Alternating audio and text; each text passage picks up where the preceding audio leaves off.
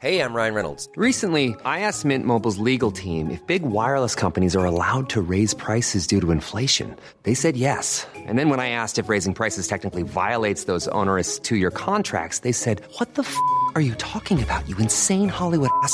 F- So to recap, we're cutting the price of Mint Unlimited from $30 a month to just $15 a month. Give it a try at mintmobile.com slash switch. $45 upfront for three months plus taxes and fees. Promo rate for new customers for limited time. Unlimited more than 40 gigabytes per month. Slows. Full terms at mintmobile.com.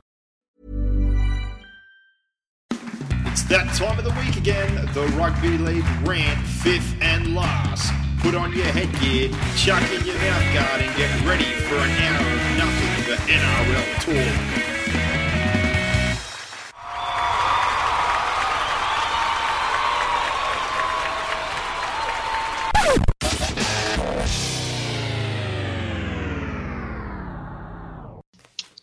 And back for another week of the fifth and last NRL podcast. And uh, finally, after weeks of recording at midnight here, there, everywhere, floods and night shift, we've got Dean on from the NRL Roast. Welcome, mate. How are we, boys? Uh, thanks very much for having me on. Much appreciated. Mate, great to have you on. And anybody out there, unless you've been living under a rock, you've obviously heard of the NRL Roast, Instagram, Twitter, Facebook, huge numbers on the social media there, mate. Plenty of good content in particular. Uh, I enjoy anything to do with KFC, hangovers, and multis, as I'm sure most people do. Uh, and also, you love a bet, which plenty of our listeners do. So you're definitely right up our alley. Well, it almost sort of goes hand in hand with, with footy these days. It's um, you know sitting down having a having a beer, having a having a punt, and um, most Sundays you're uh, filling up on KFC after a big Saturday night. So that's uh, that's what I love about um, the page, getting that sort of stuff out there. mate. And the page itself, obviously, been super successful. Like I said, really good content, plenty of people on board. Is it is it full time for you or? Um, it, well, it is still it's still a, a side side hustle. Um, I, I don't sort of make anything from the page, but I've, I've been lucky enough that um, a couple of years ago I, I um, sort of went out uh, on my own and, and started doing some some content for, for some companies and have turned uh, content creation into into a full time job. But um, the, the page itself, yeah, no, it still uh, doesn't make any money. Um, but you know, I, I spend enough time on it. it. It's still still a hobby. I still love it. I still love interacting with all the fans and, and guys like you guys and other sort of podcasts and all that sort of stuff and, and the whole footy community. So, you know, I'll, I'll keep doing it. it. Hopefully, it might turn into something in the future where I, where I earn some coin. But uh, at the moment, no, it's just just a bit of fun. Well, I'm sure we all agree. Me and Brock have said it a few times. It's some of the best content, uh, you know, as far as we're concerned, social media wise, talk wise, podcasts, videos, is done by the punters who love the game more so than a lot of the mainstream these days. There's less agendas. There's just a genuine care and passion for the game. So uh, good on you. Absolutely, yeah. That's and when when you guys reach out, I'm, I'm you know um, sorry we haven't you know caught up sooner, but you guys have been going. I spoke to um, the guys at the uh, the Cumberland Throw, um, Eels boys. You know, guys like you guys have been doing it for you know ten plus years. Um, you know, podcasts and getting content out there for your fans and, and, and fans of rugby league in general. So, um, you guys, you know, like you said, you don't have agendas. You can come on here, you can say whatever you know the hell you want. I don't know if I can say F's and C's, but I'm pretty sure I can. Yeah, But, you know, you, you don't have you don't have that agenda. You don't have anyone to, down your throat saying you can't can't say this, you can't say that. You're just saying it because you want to say it and and um, entertain the fans. So, you know, it's a bit cliche, but you, the saying from um, Kevin Durant, "You guys are the real MVPs." Classic. One from his mum. I love that one. Yeah. Uh, last few ones before we get going, I guess, uh, and more into the football side of things. How's your betting going? Are you getting some winners or what? Or are you suffering like a lot of the punters out there? mate, you very rarely find a successful punter out here with, with us. But nah, mate, I, I, I dabble a little bit. Um, you know, break even every now and then, but I don't think I've made many withdrawals in, in my time. But um, this year, no, nothing. I, every time I, I normally, you know, I love a, an overs bet, and every time I send it back, and they, it's those games that go under. So. Um, no, I'm, I'm, I'm a shocking punter. So, yeah, I'll, I'll throw a few tips out there later for you guys, but I, take them with a grain of salt. All good. And the last two I've got here, most importantly, I'm pretty sure I've heard before on SEN and other bits. You're from Parkes, mate. The mighty spaceman, if I'm correct. The Mighty Spaceman, yeah, I um, I born uh, just down the road in Forbes, the uh, Forbes Magpies, home of the uh, Forbes Ferrari, Charlie Staines. Yep. But um, spent spent my you know teenage years uh, here in Parkes and, and my all my footy years here in here in Parkes with the Spaceman, and um, was lucky enough to be involved uh, on the on the board side the last uh, a couple of years ago and stuff, and helping out with their social media and uh, filming of the games and uh, all involvement in, in and around the game. So um, yeah, no, it's been been good, and I, I love it out here in the country. I've got a, a missus and uh, two little two little girls, so I won't have to follow them through footy. I don't think they don't have too much of an interest in it, but as much as I've tried to push it onto them, but um, no, yeah, yeah, country boy, and I love it out here. Your um your favourite Mounties player is from Forbes? Who's that? Big Hart- dub, Jack, yeah. Jack Hartwig. Jack Hartwig. All right, there you go. Oh, it's, country- coun- it's country. It's country cheese from Forbes, He's from Forbes. mate. Dead set. He played on the weekend. Uh, I was out there watching. He's. I call him country cheese. He plays like Brandon Smith. Yeah, Who's that? Sorry, Jack, Jack Hardwick. Jack So, Hartwig, yeah. from uh, Red Bend, I think. Was Yeah, he? He- yeah, yeah. yeah. He um, don't think he's originally like. as Much as you know, we'll claim him as one of the guys out here. He, Red Bend's a boarding school, so he mightn't have been originally from Forbes, but Yeah. played his played his um, juniors and bit of seniors out at, at Red Bend. So yeah, He's as country as they come, old Jackie. yeah, I like that. The country cheese. Legend. Mate, he's country cheese. I watched it the other week and said to Brock because he's coaching the side. Dead set. Who's the little cheese clone? He's sticking his head where most people wouldn't put their hands. Yeah. He's out of control. But, uh, there you go. Lastly, most importantly for a lot of people out there, they like to know who who people support. They think we're both weird because we go for the Storm and the Titans. Who makes you suffer every week? Who do you go for? Mate, the, the red and whites, the uh, the dragons. Oh So, no, Yeah, my, you poor bugger. Well, yeah, well, no, we had, we had the 2010, which was a, a great year, but um, a bit of pain either side of that. Um, my, my old man was a Dragons Dragons man, so um, got me onto him in the in the 90s. So I suffered through you know four grand final defeats in the in the 90s, and um, I, sh- I should have jumped on, uh, well, not now, but my grandfather was a Bulldog supporter. I probably would have had uh, a bit more success in the 90s with them and uh, into the 2000s. But um, no, yeah, Dragon supporter, been there thanks to my dad. So No, there you go. So there you go for anyone out there. A Bit more information on Dean. Well, let's jump into it, mate. The competition so far this year, just some general thoughts. I guess for a lot of people coming into the pre-season, no one's really surprised by the Storm, the Panthers, the Eels, Souths, and the Roosters. Who you know, despite a few of them, in particular the Roosters, having some hurdles uh, with some injuries. Souths are dealing with it now, but have got some wins on the board.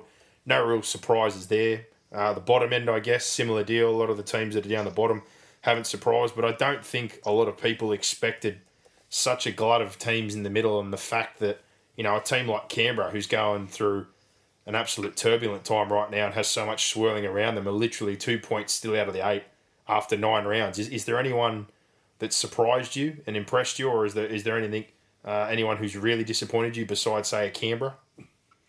I I know you said like the, the storm, uh, you know, are surprising where they are, and and it, it is the, the whole club. But we, how many times we say like, you know, they lose, they lost, you know, uh, Kip Cronk, Billy Slater, and now Cameron Smith, and every time they do, it's like they're going to regress, they're going to regress, and you know, what I think they've lost two games up up up in the top top three. So, uh, you know, it is just surprising how they keep on doing it year on year out and just keep on impro- almost improving. It's it's like you know they, they lose a superstar, but the, the way that they just bring these guys up, like you know the, all the way Munster's developed and Papenhuyzen and um, Jahrome Hughes, you know, just surprised that they they you know beating a team even though Souths were down a few players to beat them fifty 0 was phenomenal. So you know a little surprised that they're you know just continue to do so well even after losing um, Cameron Smith. Um, Panthers, you know, not surprising that they're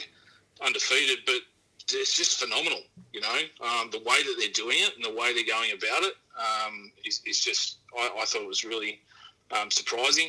Um, Manly, the last few weeks have um, really impressed me. Like they've gone from wooden spoon contenders to almost a certainty in the top eight, thanks to their number one. Um, he's just a freak. So, look, you know, I'd probably say you know out, out of the lot, Manly's probably been the most surprising how they've how they've overturned it. Um, they've gone from um, team, you know, getting getting beat very well and, and only just beating the Warriors to now, you know, turning it around to, to matching it with the Panthers a couple of weeks ago and and and continue, they'll continue to push forward. So yeah, I'd, I'd say Manly.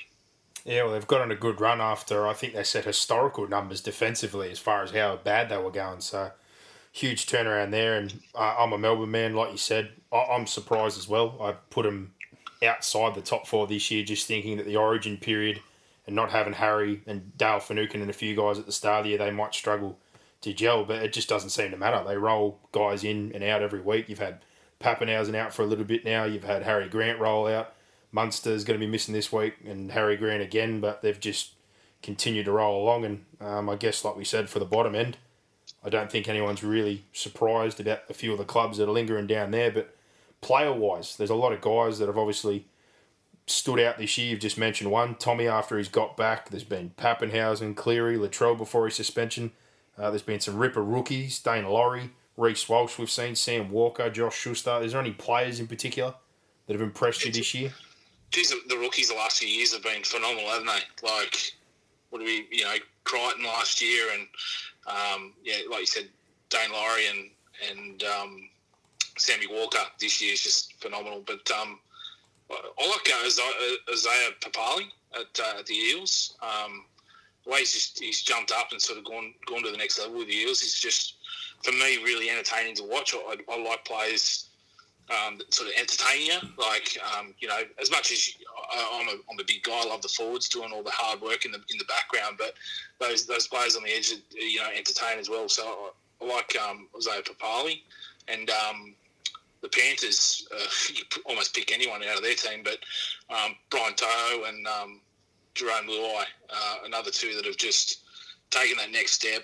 Um, you know, I think someone said with Jarome Luai, he's said something about defensive or, you know, there was aspects in his game that he needed to improve. He went in the off-season, improved them, and he's just come out this year, you know, leading assist at the moment, contender for number six for New South Wales, and just, again, phenomenal, uh, entertaining player to watch. So, yeah, some of those guys that, uh, that stood out for me. Well, I tell you what, we live in Penrith and uh, haven't been to some of the home games from the time we've grown up. It's 2003 all over again, but on steroids. The year after, they were pretty uh, pretty competitive and crowds were big. But I think a combination of having so many locals like 03, then having the COVID lockout last year, like Thursday night games, even when things are going well here, you could generally just walk in. Every game so far, mind you, with slight restrictions, have been sold out. It's been absolute madness. Uh, I think we agree with you, and most people out there, I'm sure, are enjoying watching the Penrith Panthers play. That's for sure. I think um, too for me being being out here in the, in the Central West, I have a bit of a soft spot for the Panthers. Um, they spend you know so much time and, and money and in development out here, um, especially in uh, Dubbo, Bathurst, and Forbes. They've got they've got centres here for, for up and comers, and, and you know they're always coming out here bringing development. Um, uh, structures and bringing games and stuff out here. Uh, we've got so many juniors. Uh, Billy Burns from the past space when he debuted for the for the Panthers. You got Charlie Staines, Matt Burton, Charlie's from Forbes, Matty Burton's from Dubbo. Um, you know, a heap of those guys are from out here, um, and it's just you know, it's almost like a bit of a low, like as much as Penrith's looking at them watching these guys come up from juniors and, and play together in, in 20s and Jersey Flegg and then into first grade. It's got that family feel. For us out here, it's the same same sort of thing. We're watching these guys sort of cheering them on, you know, hoping they do well. Even you know, even when they dare I say when they play the Dragons, I'm not angry if they when they beat us or flog us. It's hmm. you know because you're watching these guys that you know I, I helped coach a team that played against Matty Burton and Charlie Staines and watching them carve up our juniors. It was like as much as you hated it, watching the guys dejected in the sheds after them putting 50 points on you, you were still like, you know, holy shit, these guys are going to be special. So, you know, watching them now, it's just, you know, so so good to watch. Feelings mutual. They um, belted us in New South Wales Cup three weeks ago, I think it was. Matt Burton just yeah, Are they it's- undefeated in New South Wales Cup as well? yeah. Yeah, and Yeah. even with the COVID on the weekend, Brock obviously felt the pinch. Uh, he's at Mounties, who are linked to the Bulldogs and used to be at Penrith, but uh, obviously they rolled in, I think, eight Jersey Flegg kids, half their Ron Massey side, and still racked up 40 points on Newtown. So things are going very, very well. And uh, I think the point that you've just talked about in that area, and a lot of things that we give to a lot of listeners here, and insight to junior development and what clubs do and some of the pathways. Brock, you've seen firsthand from your time at Panthers. You did a couple of the trips out for the satellite camps for uh, Yeah, we used to go. It was always the Monday of the Masters, the last round of the Masters of the school holidays. We used to go uh, Bathurst, um, and then we'd go Dubbo, uh, and then I think we'd go Orange or Forbes or one of the one or the other. But we'd go and run uh, a one day clinic at all of them on the Monday, Tuesday, Wednesday, and then do the same again um, the following school holidays. So.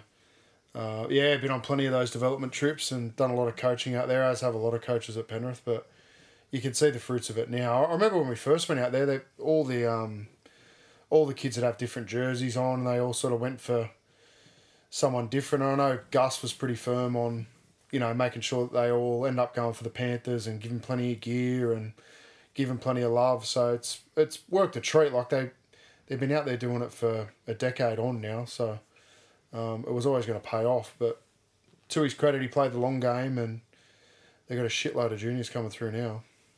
As much as hate, as much hate as, as Gus gets for, you know, some of the stupid shit he says in commentary, what the way he's gone about the administrative side with with the Panthers and especially out here, it's Yeah, he's Amazing. he's an And expert you- in that field. That that's his that's his Oh, field. absolutely. Yeah, Absolutely. You know, and I, it's going to be amazing what, what um, hopefully, you know, he sticks in and, you know, let's say spends, you know, the next five years or something with, with the Warriors and just what, what he could do with, with them. couldn't agree more. Yeah, Yeah, and we, we talked about this pre he's going to help. He's going to help the international game more than he's going to help Oh, the Warriors. He, massive. he'll help New Zealand yeah, Rugby yeah. League internationally. I think. And sad for them because pre COVID, they just broke into SG Ball. We are about to go there a week before the lockdown started last year. They had a red glad- hot I'm glad we side. didn't have to Yeah, go. I'm glad we didn't go. We were going to get absolutely dismantled by Goro from Mortal Kombat. But the poor buggers had probably 10 future first graders coming. And as soon as COVID hit and they got locked down, half the team got cherry picked by other NRL clubs. So, um, like you said, having somebody like him there with Nathan Brown, Peter O'Sullivan, good recruit manager, fingers crossed they can get it back on track because there was seriously some good fruit starting to be bared there. But um, hopefully they're set up long term because they're very important uh, to the survival of the game, development, and possibly expansion with the second team being mooted in the future in New Zealand again. So uh, there you go. But I guess most importantly for a lot of people out there, mate, betting. We all have a bet. Like you said before, your, your favourite sometimes is the overs. I'm a bit of a deviant for an anytime try scorer. Boxhead, he- he's a bit smarter than me in that regard. He's uh, Yeah, I like to pick my own line or pick my own total, so, but I Yeah, I, yeah. I rarely bet. Yeah, I like the, uh, the old same game multi, like throwing in a, um, you know, if, if a team's got, um, you know, five and a half point start or something, you might just, you know, bump it up to, to nine or ten or something. I know you're taking, you know, instead of the dollar ninety, you might only be getting a dollar forty, a dollar thirty or something like that. But chuck it in with a, you know, if you've got a lock for a try score, you still get around that three or four dollar mark. So Yeah. mate, and sort of cover cover yourself. But yeah, look, um, I don't know, do you guys want to start, or you want me to mate, throw out? Uh, go for gold. Magic round. We go with uh, bluebet.com, our old favourite, because they support our charity account and donate to Bears of Hope. So uh, we've got some odds here thanks to bluebet.com.au. Get on the website today or download the app. What do you like for Magic Round? What do you got for us and the listeners? Well, actually, um, uh, I like a couple of upsets. Um, very, the very first one I like, um, very first game of the Magic Round is uh, the Tigers. At um, I'm not sure what what Bluebet's got them, but um, around that 260 mark. Yep, 255 you get there. Yeah, I, I like them. Either you take them head to head or, or uh, one to twelve. Um, at, I think about 370, 375. Yep. I just, I, you know, I see, see a bit of value in them. They've won four of their last um, six against against the Knights. Um, you know, neutral venue. There's no. There'll, there'll be a big crowd there for the for that Friday night with the, the Broncos playing in the in the second game. I just, I, I don't know. I don't mind the Tigers. Um, it's been a bit rough, like last few weeks, and I just think the, the Knights have been as well. So I think um, I think they're due for a, for a big win, and, and I think they'll get over the Knights. Fair enough. So good odds there, like you said. If you like the head to head, it's two fifty five with Blue Bet, three eighty if you like the one to twelve, and uh, they've certainly had the wood in recent times. They obviously had that upset at the start of the year when Newcastle was rolling, and I can think back to maybe the last couple of years. Any time they seem to have gone, especially to play Newcastle at Newcastle, they've seemed to have uh, got the upper hand on them. So some good value there. Uh, what else you got for us? Dare I say, um, you know, this might be a bit biased because I'm a Dragons. Dragons but um, you know, with I think uh, Storm have lost Munster, they've lost Grant and um, the Chiefs um, today. So you know, I just I just think you know they're they're a class outfit. Don't get me wrong, but I see I see the Dragons price at, at around five fifty or over five bucks, and to me that's just you know value. So uh, they've got 16 and a half start as well. So whether you just want to take the, the start, throw in a multi, um, but I'd, I'd be daring and, and take the Dragons at 550 head to head. Mate, I don't blame you. Being a Melbourne man, I sat there today and was looking at the lineup, wondering what they were doing. I thought they might have uh, had Nicho, Hughes, and possibly Cooper and pushed Jackson nine. They've named Kenny there, whether there's a late reshuffle, and they've obviously got Smoothie on the bench. I think the issue is not going to be forward pack and back line. I think they'll still defend well, they'll still roll upfield, but you take out the majority of your spine, in particular losing both the hookers, and I see he's got Papenhuyzen in the 21. I- I'm not sure if you'd bother risking him this week, so I, I'm with you there. I, I wouldn't go heavy on it, but 575 on blue bet, even if you threw a tenner, but for good multi value to start, you're 100% right. 16 and a half points. I think that's a, a good one to chuck in at $1.90. Yeah, I think like, for me the 16. I think the Dragons will see it as you know, um, you know, if they can probably get in and score a couple, uh, you know, early um, and hang in there, they'll, they'll definitely cover that um, 16 and a half. So I don't know, maybe it's you know the like I said, the bias in me and, and want to see them do well, but I think they'll see it a bit of a depleted side and, and think you know we can get it here and, and, and keep fighting. And if they you know do lose, um, then I don't think it'll be more than 17 points. So that's why I'd be throwing the um, yeah the, the start in in me multi. So, but uh, that, that's probably the the two. Uh, I'll, I'll throw a couple of stick with the upsets for you. No worries. And I'll Good tell bit you of what, value there. people like value. We like the value bet. The 575, like you said, pretty uh, pretty large considering the whole spine. That, that'll only come in though. So Yeah. if you're going to get on, I get on now. Yeah. Um, well, a quick question. You, you were speaking about Pappenhaus. Do you think he'll start, or you, I- you think that you think they'll just hold him out, thinking, you know what, we probably don't like, you know, as, as big as he is and as, as good he would would be in the game. They think, you know, Nicho Hynes is, is probably you know done enough. Just Yeah, just leave him not- there and, and let him have another week off. If he's not 100%, yeah, you definitely give him the extra week, wouldn't you?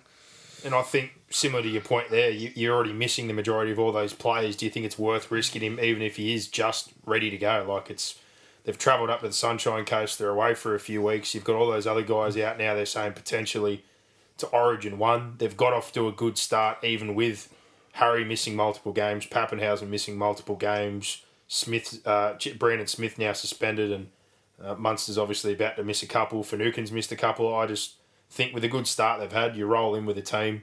Who plays See if you can get the job done. Uh, they got Kenny Bromwich there, but they got Smoothie on the bench. There might be a shuffle, but I, I just wouldn't risk him. They- They've they've chalked up some good wins. I- I'd roll in with the team you've got right now and just hope that you can defend your way to an ugly win and back that forward pack, which has been absolutely outstanding.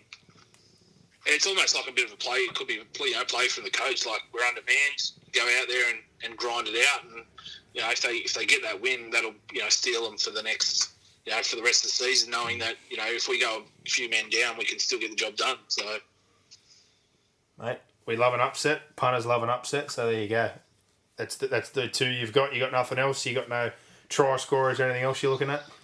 Oh no, no, I'll just I'll stick with those. I haven't had a haven't had a good run over the um, the try scorers yet, but um, I'll, I'll just stick with those two upsets.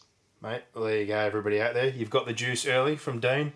Mate, we really appreciate you coming on. I'm sorry it's taken this long. And uh, like I said, in weeks to come, hopefully we get some chances again in the earlier time slot, not our kooky midnight talks that we seem to have where people see us get way off the rails. But for everybody out there, like I said, you've been living under a rock if you've not found the pages yet. at the NRL Roast on Facebook, Instagram, Twitter, and you've obviously got the blog and the website, NRLRoast.com. Still appearing on SEN at times as well. Yeah, mate. I uh, yeah, just um, they called me up. I, I've spoken to uh, uh, Brooksy a bit, and, and he just you know wants a bit of a social update, see what's happening around the traps, what the the fans are saying. So I'm more than happy to sort of get on there and be, I suppose, that um, in between person between you know those guys and, and the fans. So uh, yeah, lo- love it and, and sort of you know love getting that, that voice out there. Well, mate, appreciate it again. Great to finally have a chat and uh, look forward to having you on in the weeks to come. Everybody, like we said, jump on those pages, support the NRL roast, and uh, thanks for coming on, mate. I uh, appreciate your time, boys, and like yeah, we'll catch up soon and, and have another chat. Thanks, buddy. Too easy. See you, boys. And there you go. It's taken a little bit. It's been a crazy few weeks, but we finally got to have a chat to Dean from the NRL roast. Big thanks for him for coming on. And like I said, if uh, you aren't following his socials, you've probably been living under a rock. He's massive on Instagram, Facebook, and obviously Twitter. hundred thousand plus on both at the NRL roast. Good chat box head. Yeah, it's good. Nice to uh, get back similar to our days with Keefe. Not as loose with the Italian bathwater and all the bits and pieces, but I'm sure over time and a few more chats, uh, it'll only get better. But always good to talk to fellow rugby league lovers. But kicking us off for another week of the fifth and last NRL podcast, our set of six box had six topics, opinions, anything we sort of want to talk about. And tackle number one, halves getting hooked. Poor old Kyle Flanagan on the weekend. It hasn't been the greatest of starts at the Canterbury Bulldogs, and we spoke about it when they made the move. That it was definitely going to be difficult moving to that situation as opposed to the Roosters. Um, Trent Barrett on the weekend seems like he lost patience. He hooked him in that game. In all honesty, I don't think they have many other options. And we, we said at the start, you sign him on a three year deal, you know about the roster situation you're sort of dealing with right now. You need to get him through the year, keep his head up, and wait until you get Burton and hopefully some other guys on board. So I, I don't agree with the move, especially with the cattle they've got. But what are your thoughts? Oh, look, I thought I, I thought the selection of Lachlan Lewis said More than that enough. it was in his in his mind. In Trent Barrett, I'm talking about. But I then thought that Kyle Flanagan probably did a few things during the game that justified Barrett pulling the hook out. Like I think he kicked the ball out on the full on play, Play one, one. ball. zero tackle. He, Um, yeah, it's a difficult one because I'm a firm believer that you need to back your halves. Did that? Did what Cole Flanagan did cost them the game? No, I don't think it's. I don't think there's there's going to be much in terms of halves play that's going to cost Bulldogs any games this year. They just they just don't have the depth, and Trent Barrett has basically acknowledged that that it's it's going to be another tough year until they can roll over some players and get some players in and give some other guys some more NRL experience and just and build from the position that they're in currently. Uh, so I find it I find it difficult, but then again, like I having a, you know, obviously I'm very close with the New South Wales Cup at Mountie, so I see guys like Lachlan Lewis like they're playing really well when they come back to us, and Brandon Wakeham and, and those sort of guys are doing the right thing when they come back and they're playing well and they're they're putting their best foot forward as well. So. I I think at the moment that the difficulty that Trent Barrett's got is that no one's really pinning down any position. They've got a little bit of a turn rollover at hooker because they've had injuries and you know Dietzy's gone up and he's gone in and out a couple of times and he's now developing. I think he's he's had now three or four first grade starts and you can see him developing. I, I just think that you know signed Flanagan for what was it three years, so he's got two more years. pretty sure it was three years. So, So you've brought him over on a long term. You really need to just stick by him and, and grind it out and, and try and find someone to partner him. But we all know that the guy that's going to partner him is on his way next year. So, I yeah, I found it difficult to watch him get upset today. I, that was that was tough. Um, Yeah, but look, I also I also think that he players need to be dropped, and players need to go back to New South Wales Cup, and they need to know when they're doing the wrong thing, and there needs to be accountability for poor performances. I'm just I'm just not sure that this was done the not so much the right way. Um, you know, was his performance on the weekend that much worse than any other performance this year? You know, like has he really stood out has he really been that glaringly bad? Uh, there's a lot. There's a lot of things that if you're not internal to the situation and understand what Trent Barrett's asking him to do, and you know, is he hitting the markers? Is he hitting those expectations that Trent and the coaching staff have got? It's it's hard to know, but uh, they're just in a difficult spot.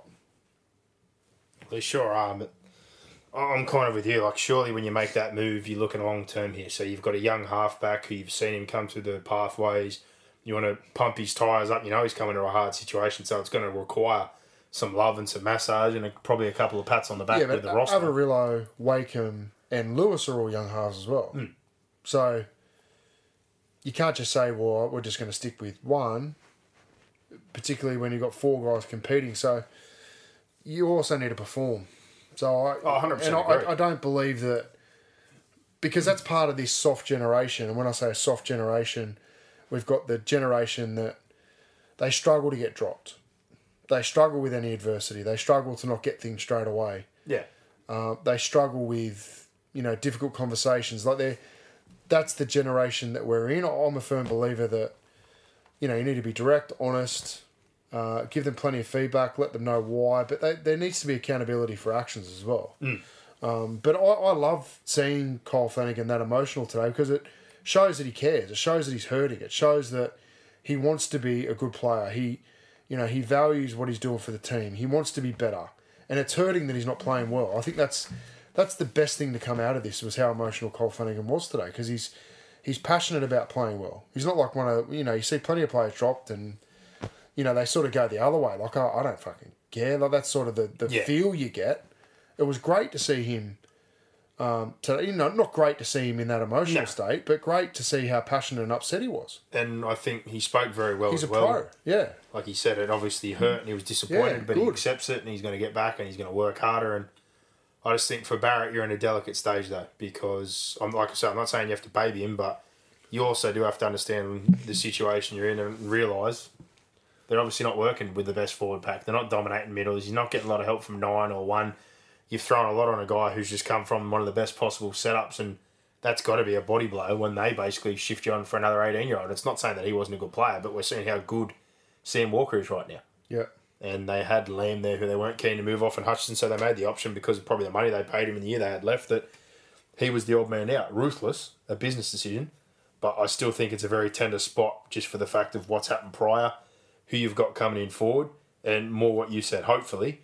Um, he's given plenty of feedback, lots of accountability around it, video, reasoning, and just works him works with him through this. Doesn't just throw him to the wayside, start rolling through halves and isolate him. Because I think if that's the case, I don't know where his dad ends up uh, in 12 months' time or 24 months' time or whatnot, but I dare say he'd be on the move again if uh, things spiraled out of control. But Yeah. uh, one to watch that situation, that's for sure. Number two, it's uh, becoming a bit too much of a, a common theme the last few weeks in terms of talking about the bunker and referee blunders, and it's continued, but more particularly the situation that came out of the Eels game with two incidents in the one play. The Dylan Brown knees to Hutchison, which has led to an absolutely brutal injury. Tedesco slipping down, yes, but a tucked arm with Marata Niukore, a shot in the head. One was put on report. Both players went off. Hutchison goes to hospital. Murata, you know, for what's been going on the last few weeks, could have very well gone for 10, but didn't go for 10. Tedesco went to go for a HIA, and then at half time, they informed the Roosters that that's now been put on report after watching 6 million replays. But it wasn't counted as foul play at the time, so they weren't allowed to access their 18th man in a game where they'd already lost Radley earlier on to a HIA, I'm pretty sure. So, Yeah, the free interchange you're only allowed to use it before time's called back on, hmm. which is I think is ridiculous. They need to look at that rule. I almost think it's, we're at the point now where it should just be if someone is sin binned or put on report for foul play, an interchange official should come over to you and say, "There's an extra interchange." yeah. I, it happened to St Mary's in our game on the weekend. We we had someone put on report, and one of our players, I'm saying St Mary's got dudded, not us, and they they weren't able to get the change done because the referee on report blows a penalty. No, no, no, bang, penalty. they tap and go, and then the, the official says to them, "Well, you need to do it before time's called back on. You don't have the time to do it before time's called back on." And- so it actually disadvantaged the opposition. I'm arguing for my opposition here. It happened to us two weeks ago against Fiji in a crucial situation in a game we managed to win. But I had no interchanges left. They had to play a sin bin, put on report, and the interchange official told me it wasn't a free interchange. There's a lot of confusion around that area of the game. To expect coaches to have players up and know, firstly, whether the player who is injured does he need to come off? Does he need to have a HIA? All that, all that sort of, uh, you know, admin that needs to go around that decision. It's impossible to get that done. You know, if you say it's two minutes or three minutes, you've got or five minutes, you've got to use your free interchange. I think that's probably more within the realms of um, common sense. But in this situation, I thought both players should have been sin bin. I couldn't believe that they missed the Dylan Brown incident. Um, I, I could almost see a world where that's a send off. I think he deliberately led with his knees. He caused a serious injury to Drew Hutchison. Uh, I, I don't know. I, I don't know whether that's overkill, but it took Drew Hutchison out for the rest of the game. It was deliberate. It was lazy. It wasn't needed. And it caused injury. I don't see how that's any different to a swinging arm that breaks someone's jaw. It was knees that broke his ribs. That that's my opinion. I, the Niukore one, uh, like in the, our current, I guess, situation and where we are philosophically with contact to the head and HIA concussion, that contact to the head was always going to be, was going to come under some scrutiny. I, I do believe that Niukore was in a position where it was going to be hard to get that left arm extended out and wrap. Uh, but then again, he made contact with his shoulder into Tedesco's head. Yeah. Did Tedesco contribute to the position that he was in by dropping? Yes. But for a fan, your layman's fan on the lounge who doesn't understand all that technical mumbo jumbo, it's contact with the head. Yeah, and he's gone For the mums and dads that are going to put kids into junior footy, uh, this goes back to what Trent Robinson said on Anzac Day. There needs to be a result on the field for behaviour yeah. because those other people aren't following. You know, the armchair fans and the and the part time fans and the mums and um, the the kids and the part time, I guess, fans of our game aren't watching uh, judiciary hearings on a Tuesday. They want to see consequences for actions on the field, and I think the teams who are offended, as in the Roosters here, where they lost two players and well, they didn't lose Tedesco. and I think I'm not sure whether he went off for a HIA, but he was hit in the head. They were fouled twice, and neither player was sin bin. They gained no advantage. They had a player leave the field hmm. because of two acts of foul play. Like, how we still allow a team to be disadvantaged by two acts of foul play by the opposition is it tells me that we've got a long way to go before we get to some, you know, sort of neutral status in advantage disadvantage for foul play. And again, just the overall disconnect, changing of rules constantly, changing Yeah. of standards. We've seen, like we said, a ramp up in the headshots, and that's probably the point to make there. Even with the Niukore one, do I think it was the worst one I've seen, or was there some things that contributed or led to it? But yes, it shouldn't but be it shouldn't be compared. Then when you see like Fifita stick the arm out, and yeah, he slapped him in the face, but it was just a loose hand. You got Radley the other week getting downgrade like this. Just way too much inconsistency for all these changes.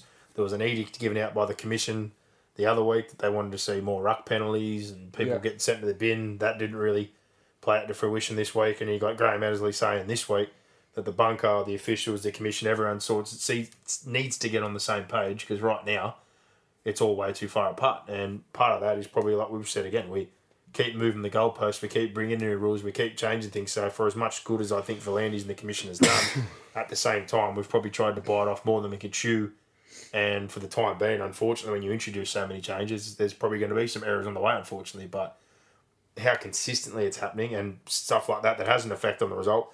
The Roosters, despite being down troops, that would have been a massive turning point in the game.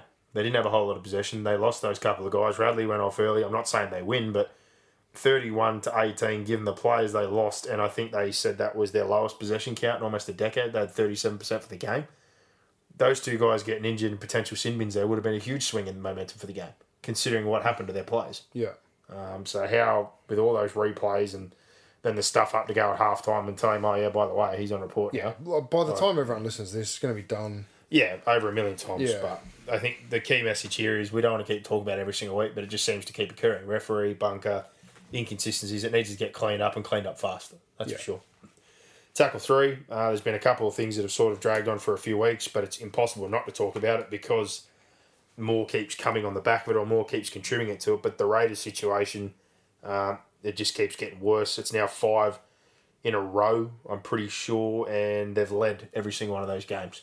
So you obviously, Yeah, second half capitulations. yeah, and the, the, the numbers speak for themselves 93 points to eight. Yeah, as, much as people are trying to say it's it's dressing room, it's fatigue, it's it's their edge defense. Their edge defense is horrendous. And others Uh, are saying they- they, haven't they- trained hard enough. I'm like, mate, No. trust me, everyone's trained enough. That's not not, that. an excuse. They're just not making one on one tackles. They look a little bit disconnected on their edges. Go and look at all those tries; they're fairly simple. And we spoke about it just before. I said you, the last one that Ponga got to Brailey, I'm dumbfounded, and it's simple attitude stuff and simple defensive. All of them. On the opposite side of the play, the ball that we call the negative side, where the ball doesn't go, you need to stay up or at least tight in with your line. Ponga gets across two to three plays, stops, props, comes back to where the play the ball was, and the whole negative side He's not up. is standing five metres off. So that's what gets him into the space to get between the two players to pass the break. Their attitude's off. Their defense is attitude. Goal line D signifies the toughness of a team. They're just they're, they're not playing tough footy at the moment. No, and I think, like you said, I'm not buying in completely to the off field, but there's definitely some things going on, more particularly. Yeah, and I don't with- know. I- no, but more particular, I think, with said. senior players that you, like you said, I think he's made a couple of guys accountable. They're not liking it. There's a little bit of discontent with a few hard decisions that he's probably had to make. I think it's not good that stuff's leaked out, and I'm not going to say it is what it is, but we all do know that he's fairly close with Kenty and a couple of the guys in the media, so it does seem convenient that a lot of this information seems to get put out quite quickly, and then they were backtracking on the TV the other day, and you got John Bateman, which again the journos know how to feed the fire. They get a quote from him saying, "Well, all the stuff last year that was coming out left, right, and centre certainly wasn't coming from the playing group. Where do you think it's coming from?" So, more to the point of what I said last So what's he insinuating that Ricky's Um, like? I think he's talking about the club in general or where it's coming from, but I'm more getting to the point that But even still, like you're not there. Just You need to no, pull it just up. just Yeah. it- tell it for what it is. Then. But you need to pull it all in, get everyone in, deal with any of the issues, which I hope they tried to do last week. They started off okay, obviously fell apart in the second half, but I go back to the same thing we said last week. You got to bunker down. All this noise has to go away. They need to win football games. Everyone needs to stop talking. But I just thought, just after another loss, the last thing they sort of needed was another person throwing, you know, an arrow under the fire. And even though he's across uh, you know, the ocean right now in a different competition. He only went last year. He's still got links with the George situation. I think he even mentioned that from memory today, saying that if someone's clearly unhappy, you're better off just letting them go. So um, they've got a fair bit going on within their four walls, but the only thing that's going to fix it's winning. And this week they play the Bulldogs. If they can't win this week, then there's going to be a real problem There's going to be drama. Yeah. huge problems if there's already not right now. So uh, a couple of injuries out of that game also not helping Sutton Tapine, and I think Rapana may have came off with a bit of injury at the back end. So they already had some issues uh, with some guys. I think Croker and Hodgson are possibly back this week. haven't looked at the list yet, but they're going to need some troops because things are starting to take a turn. So keep your eyes on the Raiders situation. Tackle four. Speaking of club situations, I don't know how the Sharks fans are feeling about the hiring firing situation right now, but uh, it's not looking too good. That place is well and truly on fire. Everyone was saying that the Fitzgibbon situation, the decision, that's what's going to get us players. We're going to be able to sign people. We're heading towards the future. It's not going to have an effect on the group. We saw them put up a fight for one week. Then they had the massive upset to the Bulldogs. They copped 40 from the Storm, 48 from the Panthers. Reynolds is now leaning towards going to Brisbane because they couldn't get that deal under wraps. Uh, years were similar, but now Brisbane, there's talk that they're willing to offer a little bit more money, potentially a fourth year. The Sharks have tried to rebuff their offer today. Toby Rudolf, who's one of the guys they really want to get under contracts, talking to the Bulldogs. Uh, they've got Talakai Tracey, a couple of guys under contract, but looking at this situation right now for a lot of journalists and a lot of people that are sitting there saying this is the right thing to do. You know, he's a, a, a big name and this, that, and the other, and John needs to learn a bit more. It's like John's experienced the fire, salary cap pressure, blooding all these players in, guys that aren't his and made finals two years in a row. You fired him, like we said, for an unknown technically, who's coming from a great system and maybe a great coach, and then saying that he can sign players John Morris can't. Well, I'm not seeing a whole lot happening just yet. That's not a shot at Fitzgibbon, but the way the Sharks have handled this and the timing of it and how it's all working out right now, I'd be very worried. Yeah, it's mismanagement. Because if the results keep going this way and they don't get Reynolds and Rudolf is looking elsewhere and the results keep flowing where, like I said to you and we talked about it, they've done this, they've given them out. Every man for himself. Everyone's just trying to look for their own future right now. There could be more players end up leaving or not stay. They could end up missing the boat completely in the half situation where they've already told Chad he can leave as well. They might have to go back to Moylan or a Johnson if they don't end up getting someone and trying to figure something out. Like it's not really a great situation to be in if I'm Cronulla. I think the board right now would be uh, shuffling in their chairs a little bit. And then today there was talk they're going to get Paul Gallen involved after his fight because he was a big part in recruiting players before, and he's obviously got a bit of off-field acumen that a lot of people don't know about in the business side of things. But I'd be very worried if I was the Sharks. What, with what they this need is players there that are happy that are saying to other players, "Yeah, come here, it's good." Hmm. And you're not going to have that now because you've had Morris walk out. You have got an interim. You have got a casual teacher, And a lot of- a lot of guys like for the rest of the year. And Fitzgibbon's not there, so players are going to be a little bit apprehensive because Fitzgibbon's not there. So you don't know what Fitzgibbon's like. And as much as people say, "Oh, he's a good coach," or "He's this," or "He's that," Yeah, he's at the moment he's an assistant coach. He's not running a program. It's very different and a lot of players don't really want to jump in when they don't into the unknown that they, that they don't know. Hmm. and they've still got Plus, they're they're not going well. no, they've got they, They're off not playing at their own stadium. They're on the downhill run from a premiership. They're they're more heading into a rebuild than they are an upswing. So uh, they're just not an attractive club to Yeah. go to at the They, moment. they Like, clearly thought the coach was the only problem with the kids that he blooded, but I think they've completely missed the point, like we said at the time. That Oh look, I, I do think I do think that players are more likely to go and play for Craig Fitzgibbon than what they are John Morris. I get that, but I, I do think that you would have had your current roster that's there now performing better if you kept John Morris. And And in the end, your job isn't to win games in 2022. Your job's to win games in 2021. And they set fire to that when they but this situation. this whole situation. They could have just signed Fitzgibbon behind the scenes. yeah, they should have. And again, this Kept it quiet. this has a direct knock-on effect to 22 and 23 though because you do it this early things go bad guys get apprehensive about where they're going and what they've done to morris start to jump off or are not keen to go this could like i said end up being more fuel to the Like fire if they than the got to where they are for. now under Morris, I'd understand them going, look, let's let's go. We'll go to an Yep. interim. but they didn't they torched it after a couple of How weeks many? How, they haven't won a game since Morris left, have they? no close Five one against row. newcastle a bit of an effort and then they've been pumped lost to the bulldogs in the upset and then copped the 40 from the storm 48 from the panthers this week Oh, there you go. And like I said, halves off contract, lots of guys off contract, all those young guys they're trying to tie up. Hannay hooked Townsend on the weekend, so And things are in uh, a real bind. So, like I said, the board would be shuffling their feet right now. not really. I don't think the board are happy with what they're doing.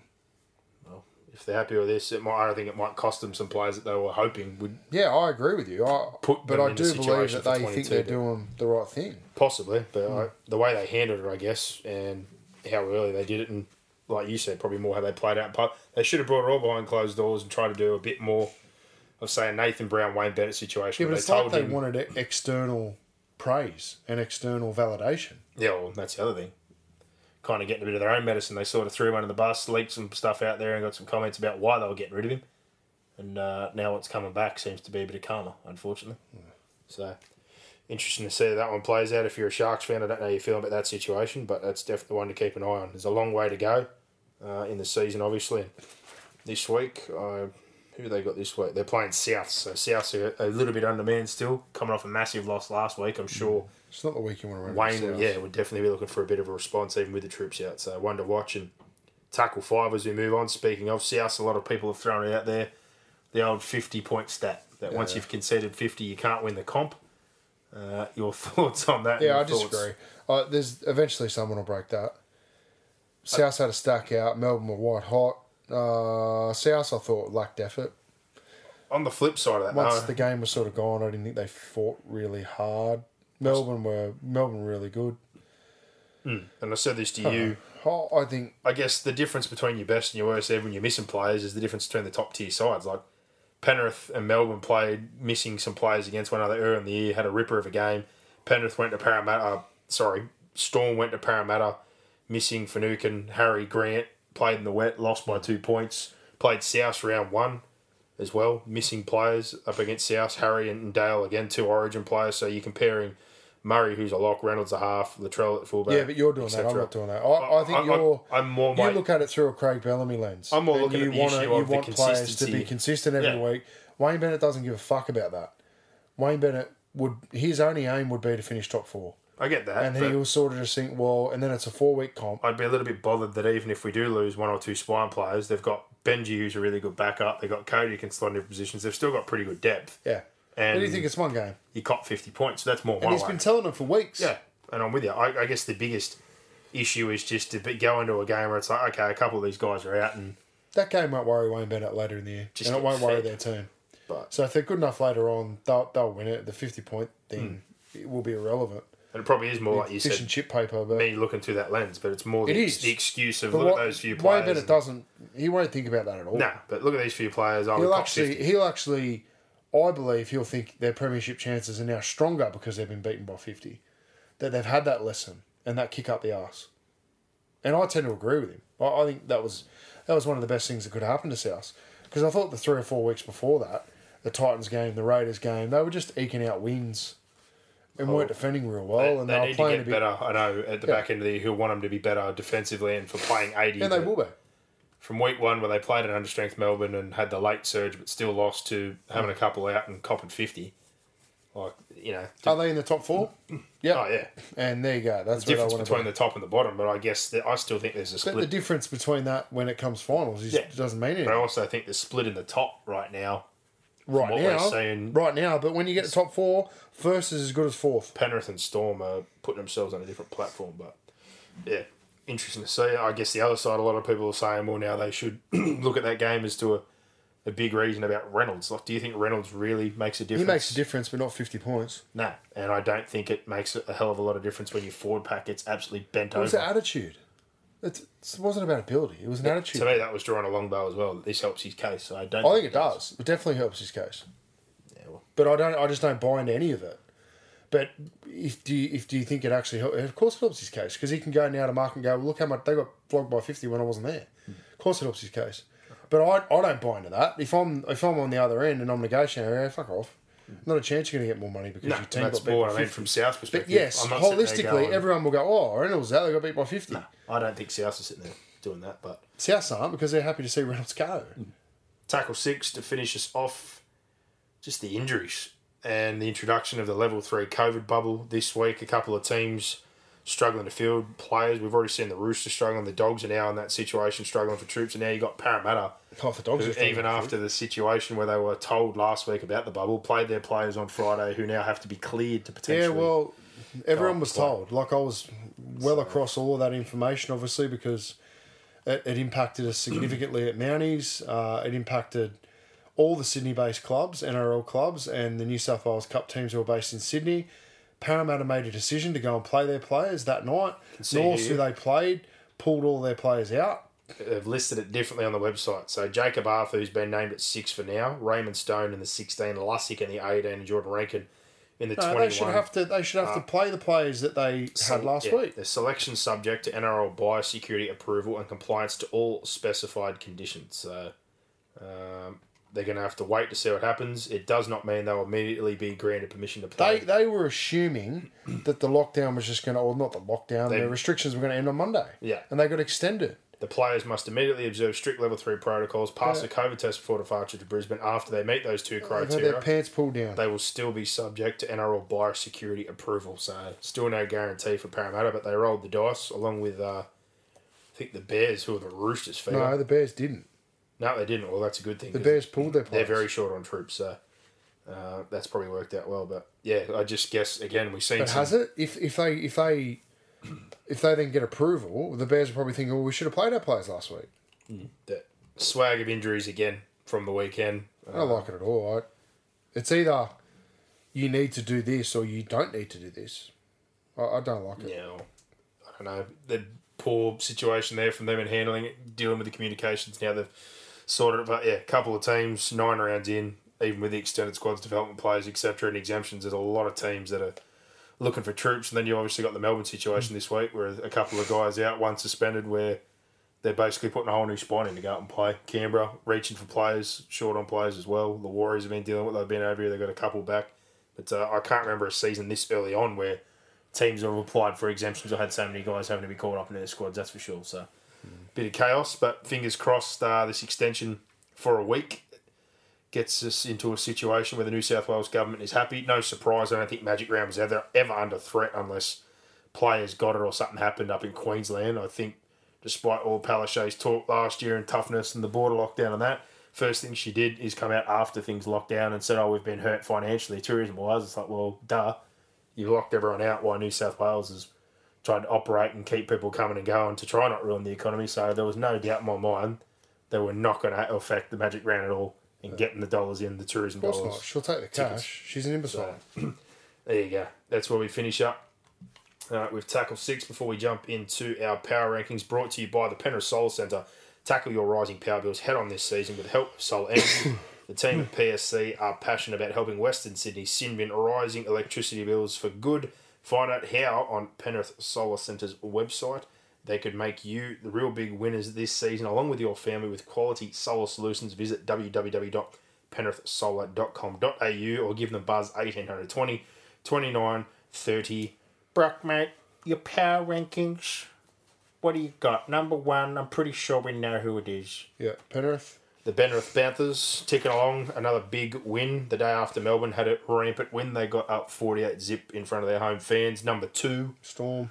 No surprise either, 50 zip against the Bunnies. Uh, had, like I said, some players coming in out of the spine for the last few weeks and for the most part of this season, but not affected really so far. Two losses by two points against two top teams. Number three, Eels. Yep, bumped them up to three as well. Good win on the weekend um, against a tough, resilient Roosters opposition. Number four, Rabbits. yep, left them there despite the uh, massive toweling. But uh, like you said, I'm sure Wayne will be looking for a response this weekend. I'm sure we'll see one. Number five, Roosters. despite the injuries, I'm still there with you. Uh, like we said, Keary was one thing. All the players since and the performances they've put in, they've been absolutely outstanding, considering the circumstances. Number six, Dragons. I've got the Manly Seagulls. Uh, the wins, the form, things have started to spark up. Tom's obviously made a difference at the halves. The forwards have lifted. Harper coming in has unlocked that edge. He's getting the ball to uh, Saab on the outside, really playing like an old school, genuine ball distributing centre. Things are looking all right.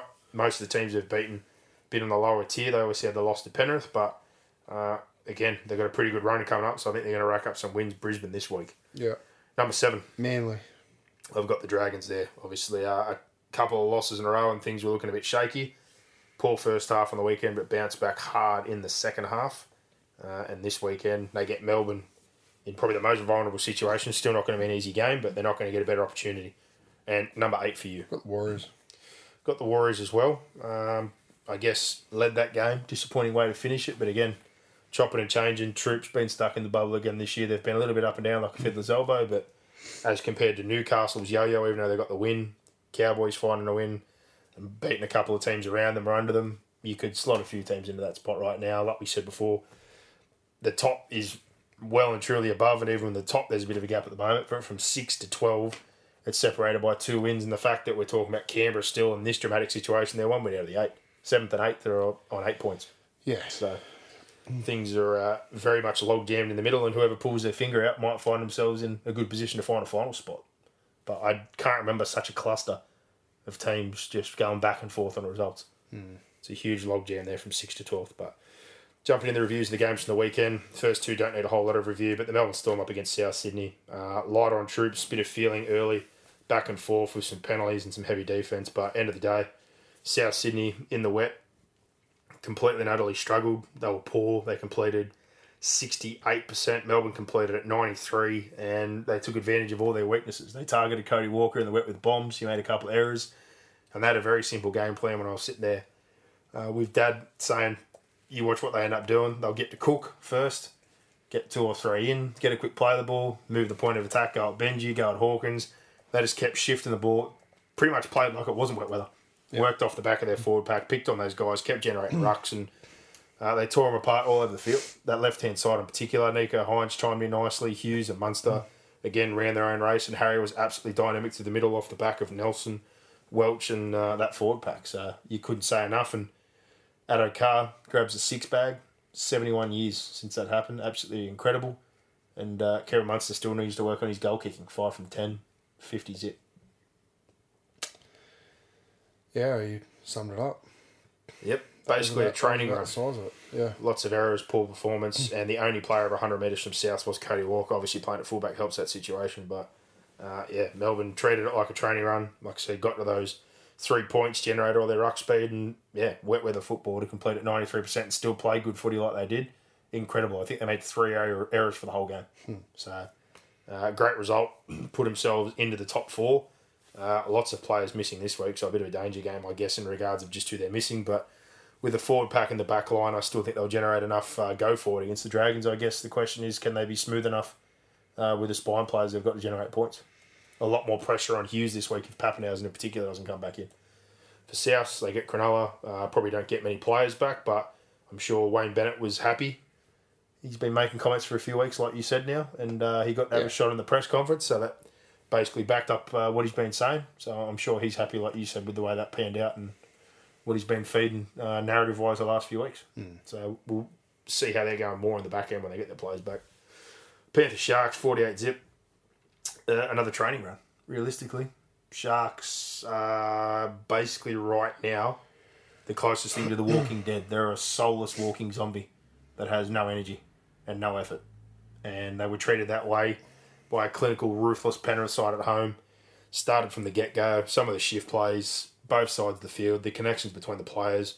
Um, we talked about it before about their attack and how Trent Barrett got a lot of praise. And I said last year, I think it's just ridiculous to think that it's all suddenly because of him. Like you've got ridiculous artillery, really good players. And Ivan Cleary in his own right uh, is a very, very good coach, in particular on that side of the ball. If anything, they've gotten better this year. And you look on the flip side, when you have no cattle in the Bulldog situation, they're struggling to attack. So it's not all just Trent, and I think they've grown a leg this year. They've taken obviously some of what he has, but I think Edwards has expanded his passing uh, ability. He's getting better at summing up those two on ones and getting involved in those sweep plays. It's not as heavy setting up to the right side to shift back to the left to Jarome. Nathan's playing more to the right and even more heavy on the ball. Coruscant set up Fish in the middle. Burton and Luai being parked on an edge together helps as well. Like they're just they're loaded across the field, and they've got a genuine link man in the middle with Isaah Yeo. It's another training run, mate.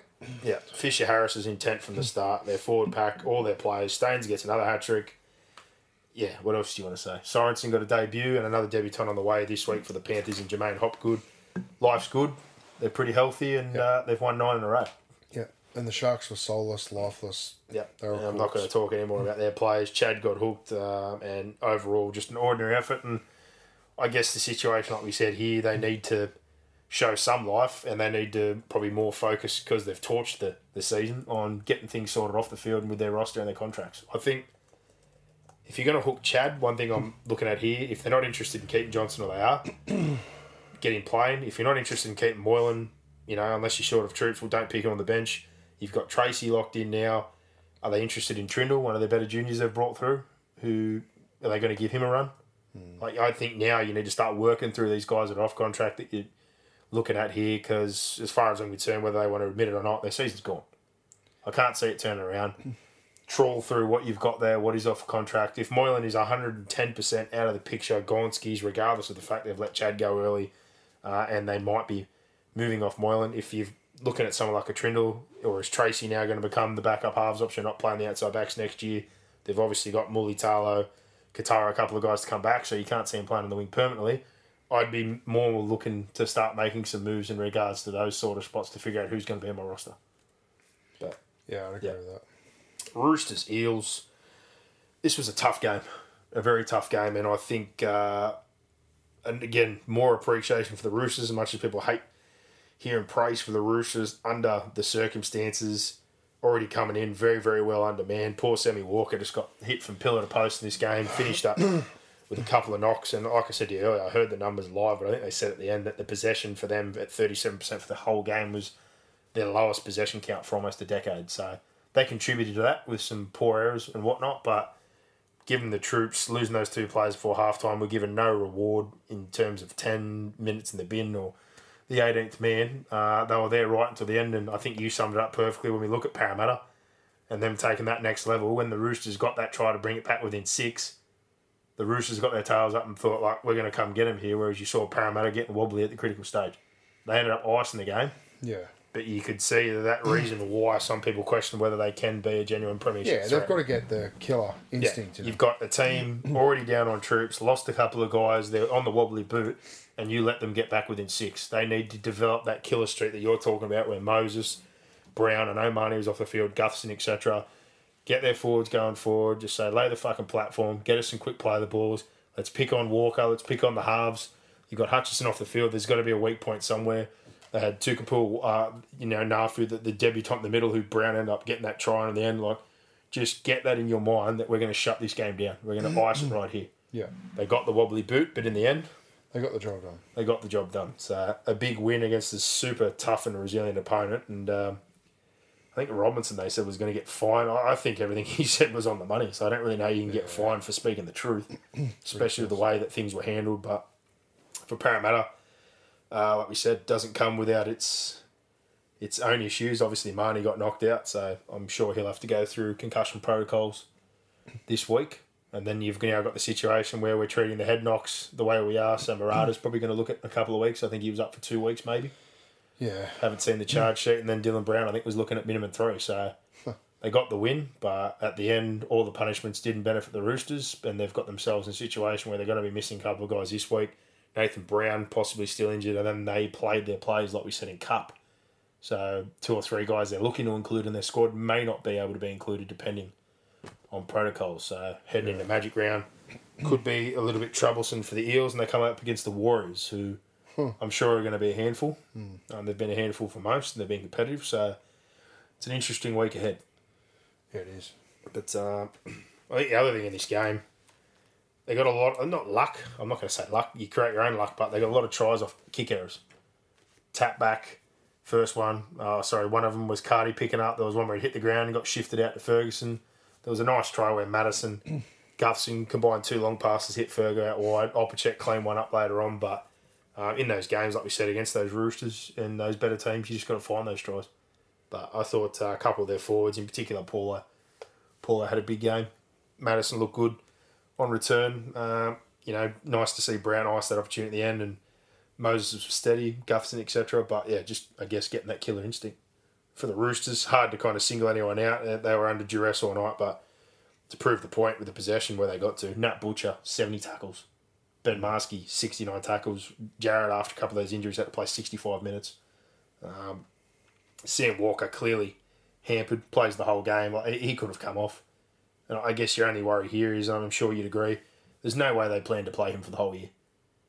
The circumstances they're in have led to them putting a guy who's a kid. Um, he's carrying some niggles right now. I'm sure they'd like to rest him if they can. They got Lam back this weekend, and possibly, if Hutchison wasn't injured, they, they may have opted to try and get him out for a few weeks, but they're just not in that position right now. Yeah, So, tough situation for the Roosters. it is. and they, yeah, it's just relentless for them. Yeah, it's uh, another win for Parrot. And they march on. The Roosters uh, potentially another player out. They get Satilli and a couple of guys back. Hopefully this weekend. Uh, Cordner coming back round fourteen, so he's still a little bit away. And probably some bad news. I'm pretty sure I saw that TJ Perenara re-signed with Rugby Union. So Yeah, that option for nine, which was desperately needed, uh, is now gone. I'm not sure what, how much they can do on the market. I saw they've already put up, as we mentioned before, young bloke by the name of Thomas Deacon, who was playing SG ball. He's gone all the way to New South Wales Cup already. So that's a very quick elevation, much like Joey Lussick last year, to try and cover that hole that they're dealing with, and it just seems to be the story of the year. Yeah, So, Newcastle Raiders, uh, what do you say about this one? Just another one of those games where they're blowing a lead, felt like they had majority of possession, opportunity first half on Newcastle. Couldn't really come up with some points. Newcastle turned out defensively, a bit clunky from the Raiders, and they missed those opportunities as things progressed on further. They took those couple of penalty goals, which is probably a tick in the box if you're Newcastle um, from absorbing things, but finally got themselves into it. Tapine, Cross and Rapana cuts back in field late.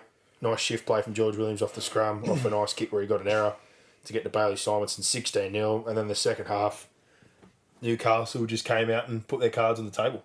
Short kickoff, started to play a little bit more small ball, heaps of second phase, tired the Raiders out. They had their own chances up the other end. Jack was held up. Uh, there was a kick play there where A- Aikens knocked it on that ample opportunity to find some points, but don't score a single second half point, and the Night's just came after him. yeah, Ponga was huge. a lot of those, like we said, switch plays and get back through. Mitch Barnett had a massive second half. He was involved in plenty of good carries, offloads. Brailey had a big influence on the game. The two front rowers, Frizzell. Um, and it was a really good win, again, for another team. that They've been up and down, but they've had some injuries. They've had constant changes, mixture to their spine and pressure. And um, both these teams under the pump, Newcastle come home, the better. Yeah, they did. Yeah, So, it was a strange old game, game of two halves. But uh, as we said, they previously they just the Raiders' edge defense was horrendous, yeah. horrendous, and they they just long periods of possession. Newcastle again just had that they got a sniff, and Canberra just couldn't stop them. Hmm, like we said, negative side players where the ball travels to the open, three or four players over, swap back, and the Lions five metres back and passive. Ponga pokes his nose through for that last try. Some of the Barnett offloads and the sweet plays in second phase where guys have already retreated five metres and they can immediately get positive ground or isolate players. Connor Watson been able to drift out of dummy half while they're on their line to get across three players or two players to get to Tom Starling and play short to Phoenix Cross. And like there, there was bad signs with goal line D, edge D. There- There's a lot to work on. yeah. It feels like we're talking about the Raiders when we used to talk about them prior to that two or three year run where we used to say they can attack, but they can't seem to win a tough game. They don't defend well on their edges. They don't seem to be in sync. And then, like we said, there's obviously some noise about the off the field stuff, but it's just not good enough.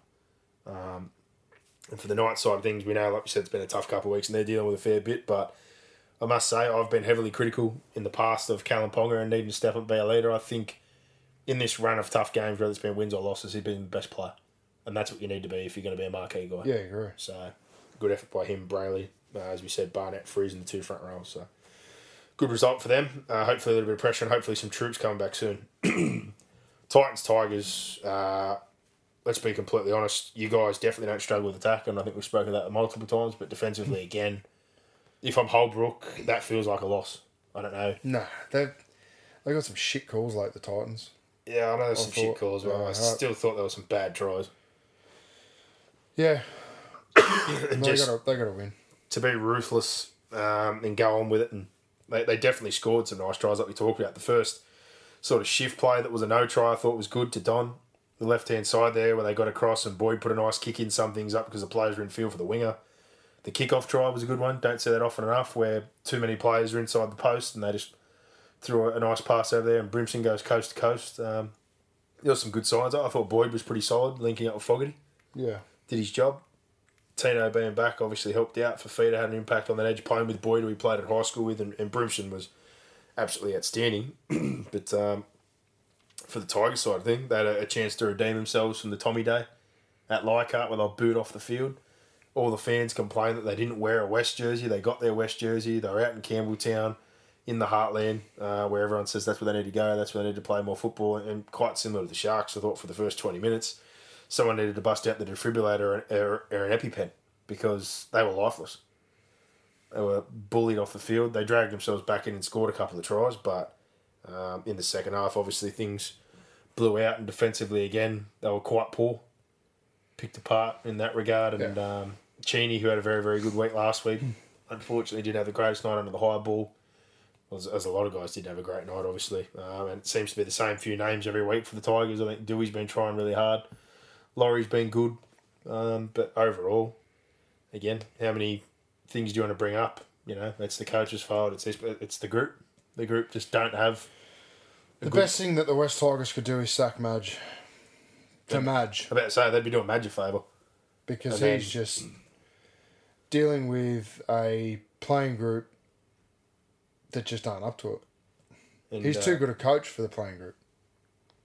and I don't know, like we said before, how how it gets fixed because it seems to just be, regardless of who they roll over or who they bring in or what they bring up, um, that culture seems to transfer and it seems to exist for a few people all the time and Yeah. seems really really hard to break the cycle. And we talked, we went through it the other week with the board situation and people looking out for their own job. Just there's a lot tied into it, but yeah, I don't know if uh, if he moved on from there, I'd like to think that he'd be considered at some stage for somewhere else. Do- Does he probably need to expand still a little bit on his own side of things, where he, I guess maybe even the assistance he's got with him, the style of play changing from these years, he has that intensity. I think all that's well and good, but I think if he ever did move on, or if he doesn't right now, I think for one of the first times in his career, he's going to relinquish some of the control.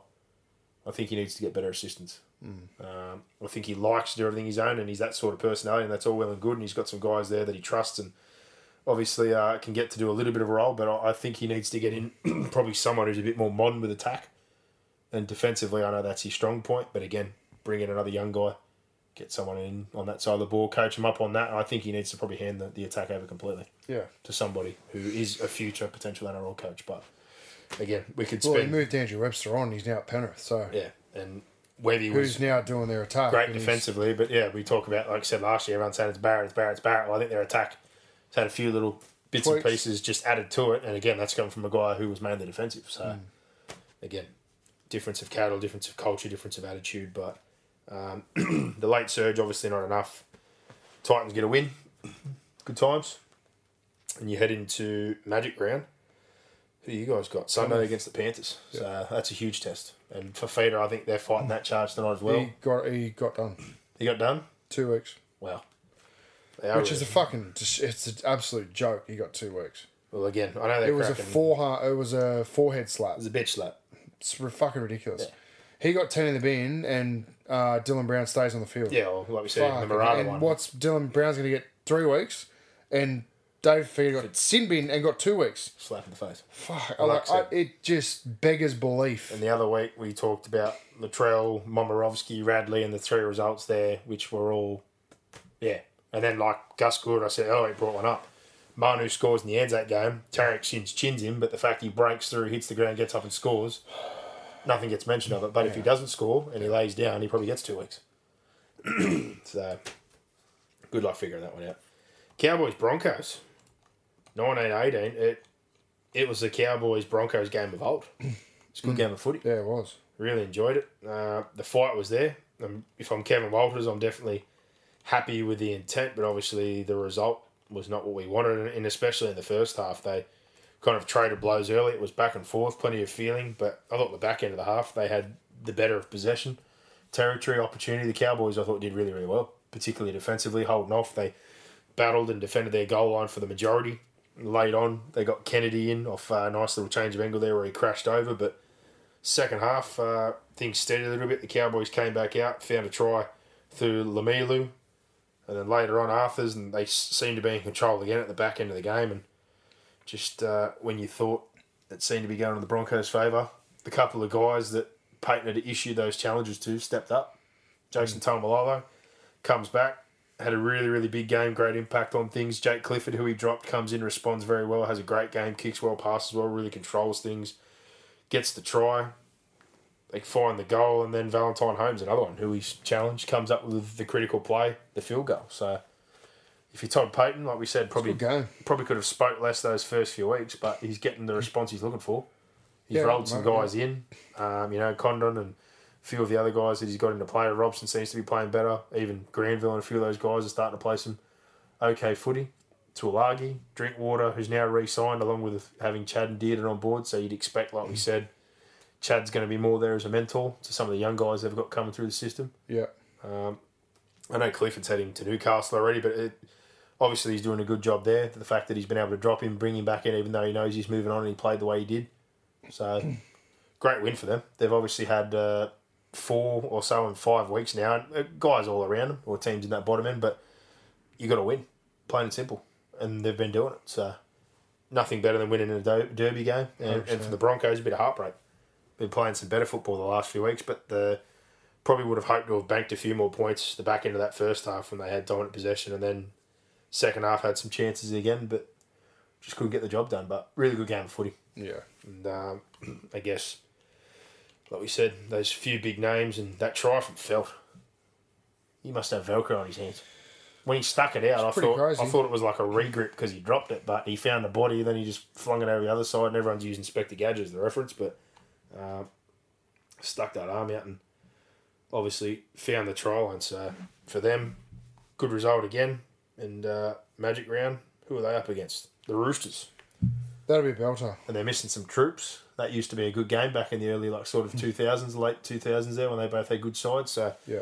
maybe a bit of a flashback. But, you know, again, you're not going to get a better opportunity with the way that they've been playing and playing a team that's beaten up and a bit undermanned. So good result for them. And the Broncos uh, doesn't get any easier. They've got Manly, who have obviously been in red hot form. Not the greatest result against the Panthers, but besides that, they've uh, touched up a few sides. So they'll be coming in red hot. They generally like playing up there. So uh, interesting game, but yeah, Coming in hot.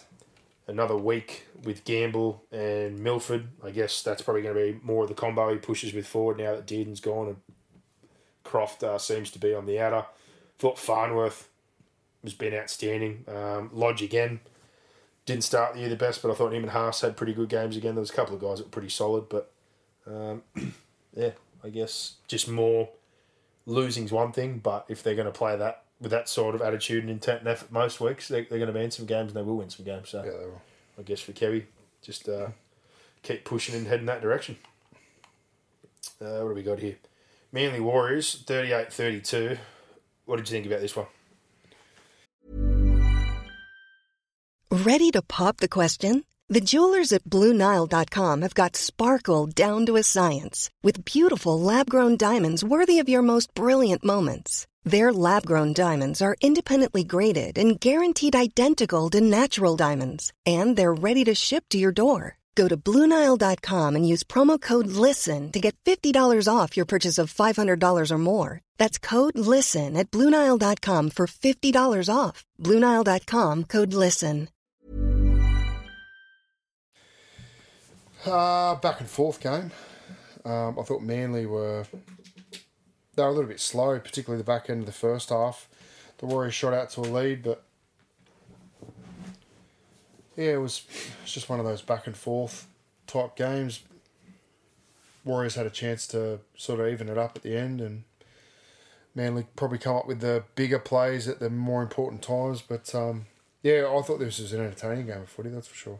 I think probably the big thing for both sides is just working on defence. Warriors probably too easily beaten on edges, stripped and picked apart, and it probably doesn't help when, like we said, they've had some injuries and they've had some changes. So Pompey's obviously swapped to one side of the field now. Ken and Fusitu'a have been in and out. The other edge now is Rocco and Cozy, who have only played two or three games between them. Uh, Brown also took some fault at the back end from not getting Walsh into the game, or the way he used Walsh and that setup. And I guess that's hard right now. You've still got Roger. You've got to use Roger. You've got Nikorima and Tomato Harris who have combined pretty well. Walsh is technically going to be fullback next year, so you're probably not going to drop one of them to play him in the halves right now. But I don't know where you play, unless they go back to what they did with having Roger on a wing and him at fullback, or somehow find a way to play him in the centres of the wing. I don't know. Like maybe Cozy's wing he plays there. He's probably not a big enough body, but uh, I can see what they want to do. They want to have him in the side. They want to grow him while they've got Roger there and those guys. But he's probably also looking at the halves that he's got right now and thinking that's my halves moving forward. So Tavita Harris made a good return. I thought played pretty well. He was good, yeah. Nikorima had some some nice moments in attack. Tohu Harris was absolutely outstanding. Plenty of offloads and played a pretty good game of football. But for Manly, I, I guess the big turning point, like you said, was Nikorima skips cross field, has the chance there just to play short. I think it was to Rocco Berry. Chose to throw a cutout pass to hit the deck. They knocked it on. Manly go the other end of the field and score. Yeah. And then there was just a run of points there after getting to that 2012 lead where I think they got to 32-20. They conceded four or five in a row. Tommy Trbojevic, 100th game, absolutely massacred them. Two tries, uh, five line breaks, three line break assists, four tries, assists, 235 metres, eight tackle breaks. Like Again, said it the other way, you put down a lot to an impact of one man, but it also has to be all the other players around him. I think he's obviously unlocked Cherry Evans. His kicking game's been better passing options. Obviously, having me out the back takes pressure off him. I think Croker's come along nicely at nine. Their forwards, even missing a couple this week, done a really good job. And getting Harper in there has really unlocked that edge. He's very good defensively, and that was more what he's known for. But he's literally a genuine old school centre. He is there to service the winger, not to be there to be a strike player. His catch pass, the way he squares up. There was one time there where the winger turned out, he went and scored. There was another time where he created the space, flicked the ball, Saab goes in. Saab obviously scores a hat trick, big beneficiary of the damage that Tom created off a lot of those nice plays that he had.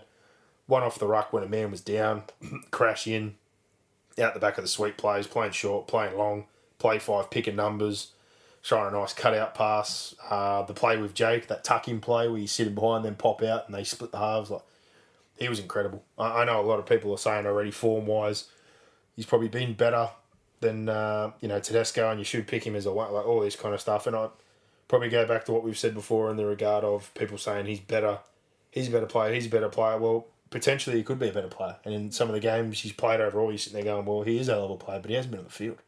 So it's nice to see this run, but I guess we need to see a whole season. I'm not saying the performances aren't outstanding, and he probably has even more impact. Like it, it's it's been improved with what he's doing and the way they've turned things around. But can he play a full season? That's the question. Yeah. Your best ability is availability. It's not about talent, size, and the pack. Like compared to Tedesco, the whole package. Yeah, he's a freak. He's bloody six foot four, six foot five. He's a naturally good ball player. He's a good ball runner. He's big. He's physical. He sums things up. He's got vision. He's got football. He's got everything. Hmm. But he's been very injury prone, so you're always worried. and then seeing him at half time getting a massage on the table for his hamstrings, you just don't know when. You really don't. My apologies. Uh, a bit of a throat issue and a bit of a tickle, but uh, for the Warriors here, I guess when you get to 20 to 12, that 12 point turnaround on that Nikorima play, get pulled apart on the edges, and just that glut that went against them. They made a late run there, found a couple of tries off a, a kick drop, and then Walsh just pushing up off an offload 38 32, but too little too late. So unfortunate, but good game of footy. I've enjoyed watching the Warriors this year. They've been involved in some good games. Yeah. Um, and uh, yeah, the Manly Seagulls, four of the last five, coming along nicely. Dragons Dogs 32 12. Uh, the first half was a bludger. I don't think much else can be said. Apologies again. Second half, come home strong. Seemed to build a little bit of confidence there. Ben Hunt had a big hand to play in a lot of things. Couple of play fives there. Showed open, jumped to the short side and threw a nice pass. Uh, they played off there. The tip back inside, obviously the back end of the first half there with Dufty and they just sort of went on from there. The, cracking point seemed to be when Vaughan scored off that dummy half play where they tried to call for obstruction. What do you think of that one? They reviewed it and said that he's jumped out of the way and Thompson's basically just quit on the play. Yeah, I thought it was probably a fair call. I thought, yeah, there's a bit of accountability there for once, which you generally don't see on those plays. Yeah, but, good. uh, from there, yeah, they just kind of went on with it. Hunt, like we said, and Norman linked up nicely. Dufty had his moments. He looked dangerous every time they kind of switched the play and went back to the ruck. The left hand side to Bird, they played a lot there. He was good. Um, and the twins on, deb- on debut now, both fee guys have played. He got to try and debut. And then Junior Amone, or Talatau Amone as he wants to be known, now gets a debut, laid off the bench, scores on debut as well. Yeah. Played Like- an SG Ball Grand Final only a week ago. So Shows you how stacked their SG ball team was. Still got Jayden Sullivan who's not playing, but between him and Amone, I know Hunt is there now, and Norman they may keep or may not, but they've got some really good young halves coming Yeah, through. Amone's a six, Sullivan plays six or seven. Tyrell Sloan, another fullback. You've got Ramsey that has signed up. So Dufty, like they say, is saying, "Oh, I don't have a contract. I don't have a contract." They've got a lot of good guys. They pushed most of that side straight up into Flegg. I think they're the only team that's beaten Penrith in Flegg as well. So uh, there's definitely going to be some players coming through, but yeah, ugly for them, but I guess a win's a win after that bad little trot. So Yeah. good result for the Dragons, and probably good, like we said, to see Hunt, Norman, Bird, Vaughan, etc. Uh, a couple of those guys play well for the Dogs. I think two guys were, were good, and we saw that obviously, uh, you know, struggled in all those general areas, lots of missed tackles, quite poor in attack, but thought uh, Renoff, Renoff was pretty good. The strip steal for the trial was good, and he's one of the one of the only guys I think can generate a bit of ruck speed. And uh, Thompson, who's Thompson's by far and away by far player. their best forward, and very consistent. Um, you can see at times though he's very very close to doing something silly. I saw a hand on Laurie's face and a couple of things there where obviously losing and being in that situation is probably frustrating him a bit, but if you can keep that in check, and again, like we've said a million times, with these off contract players, we know they're going after some players. There's talk really, really heavily now that Trent Barrett magically had a meeting with Brandon Smith by coincidence while going to see Addo Carr. It's you know, guy who's got two years left on his contract, but let's not worry about that. Um, looking for some other forwards. That should be the priority. No more outside backs. No more looking for extra halves. I think between Averillo, Burton, Flanagan, what you've got on board there, you need to get some forwards. And uh, if they are going to tamper and fiddle and push there for the Brandon Smith thing, that they're going to need to come up with something serious if they want to get him out of there. Because Melbourne have made it very, very clear he's got two years to run. He's not going anywhere unless they get something in return. So if he wants him, they're going to have to come up with something. Yeah. But get into the market, get some forwards on board, um, and things aren't going to get better until you've got some steady go forwards. So there you go. That wraps things up there. Let's jump into our tips and some bets brought to you by bluebet.com.au. Make sure you jump on the website, bet with Bluebet, or download the app today. Support them because they support us and our charity, Bears of Hope. Uh, I backed the winner the week before, so I had another crack on the weekend, much like you did the week before. I can't even remember what I bet on, but it didn't win. I know that. There you go. So there you go. I could look it up, but I don't have my phone with me right now. So, but unfortunately, it was a loss. Super. So we're on two ninety six. I think we've had six cracks now. We've got two winners. So we'd like to be operating at obviously fifty percent. So hopefully we can get a couple, get ourselves back up above average. But magic round ahead. Let's see what we can do. And from last week, you tipped seven. You had a really good week. I tipped five. Gossip tipped seven.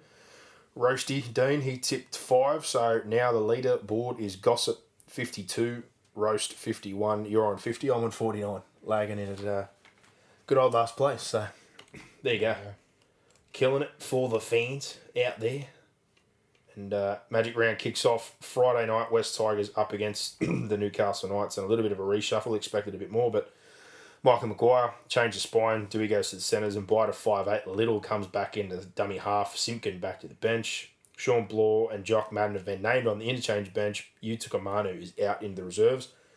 Tommy Tau returns from suspension. Zach Sini goes out of the side, whose dream debut didn't turn into uh, such a great game in week two.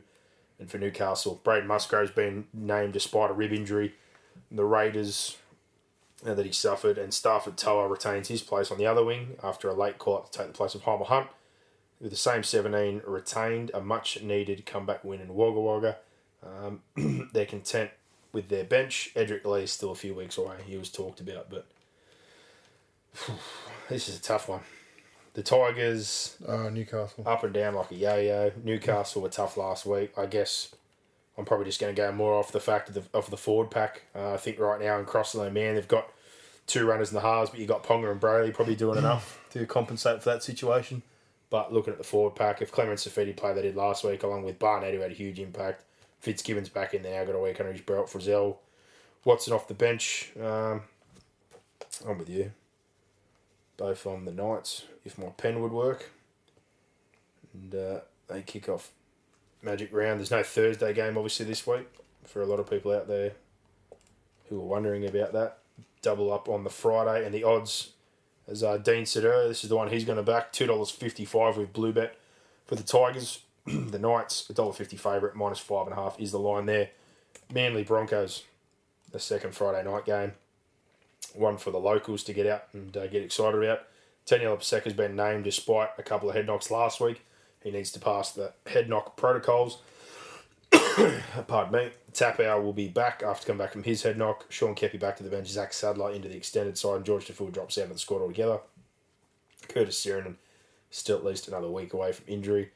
For the Broncos, Pat Carrigan out for the year with an ACL injury. Tom Flegler moves into 13. John Asiata comes onto the bench. And highly touted youngster Brendan Piakura is named again. And uh, maybe a late inclusion, but we'll have to wait and see. With Carrigan out, a new captain. it's been handed to Jake Turpin.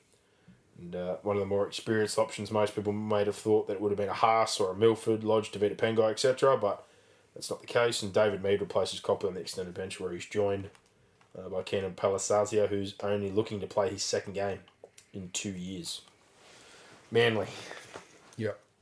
With any of those changes. Despite that, they're in red hot form. With Tommy doing what he's doing, it's brought a lot of confidence, like we said, back to the spine in particular. Cherry Evans taking pressure off the nine situation. They said that Karl Lawton's close, only a week or two away. They brought over for nine, that'll be helpful. And uh, I just think in particular that right edge Morgan Harper defensively has tightened up what's been a problem. They've got a genuine centre there to feed a weapon in Saab, who's getting good football inside from multiple options. So they're a dollar thirty six favourite with Blue Bet. Three dollars ten are the Brisbane Broncos minus eight and a half is the line there. and then the Dogs kick things off Saturday against the Raiders, like we said. Raiders. If you can't win this one, Raiders. there's going to be some drama. But for the Bulldogs, Kyle Flanagan is dumped completely uh, from this game. Jake Averillo, he goes into the seven. Brandon Wakeham comes into the halves. Nick Meaney moves to the centres with Corey Allen, who's expected to miss one to three weeks AC joint injury. Tui Katoa comes back into the wing. Dylan Napa's named to make a return from injury, with Arva dropping back to the bench. Renouf Atoni moves from the bench into lock with a swap with Corey Waddell, and Matt Doorey is on the bench replacing off for Higby Ogden. For the Raiders, Rapana's out. Semi Valemei comes in for his first game. Hudson Young moves to lock with Ryan Sutton out injured. Josh Hodgson returns on the bench from his calf injury alongside Dunamis Lui and Ryan James, who are in with Tapine and Siliva Havili dropping out. Jarrod Croker's going to have to wait another week. While Nickel Klogstad will be back in six or seven weeks now, uh, with the fact that he ended up avoiding surgery. Both on the Raiders, no doubt about that. They have to win.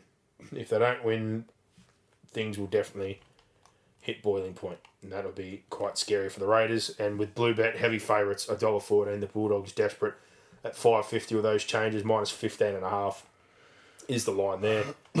Sharks versus South Sydney. Speaking about desperate, two teams that got beaten a combined 98 0 last week. One that's really struggling and plenty going on. The other won seven in a row. but we're looking to bounce back in a big way. The Sharks get Josh Dugan back into the centres with Ramien out for four to six weeks with a fractured eye socket. Another inclusion is Andrew Fifita. He plays his first game for the year in the NRL after coming back from reserve game suspension. Uh, and Billy Magoulias drops back to the reserves. Mulitalo and Katoa, Jackson Ferris, all outside back options, are still a week away from being healthy. For the Rabbitohs, Adam Reynolds has been named to return in the number seven. Benji Marshall back to five eight, and rookie Dean Hawkins goes to the reserves. Tane Milne has been brought in on the wing, which allows Dane Gagai to play in the centre. Steve Marsters will join Hawkins on the bench.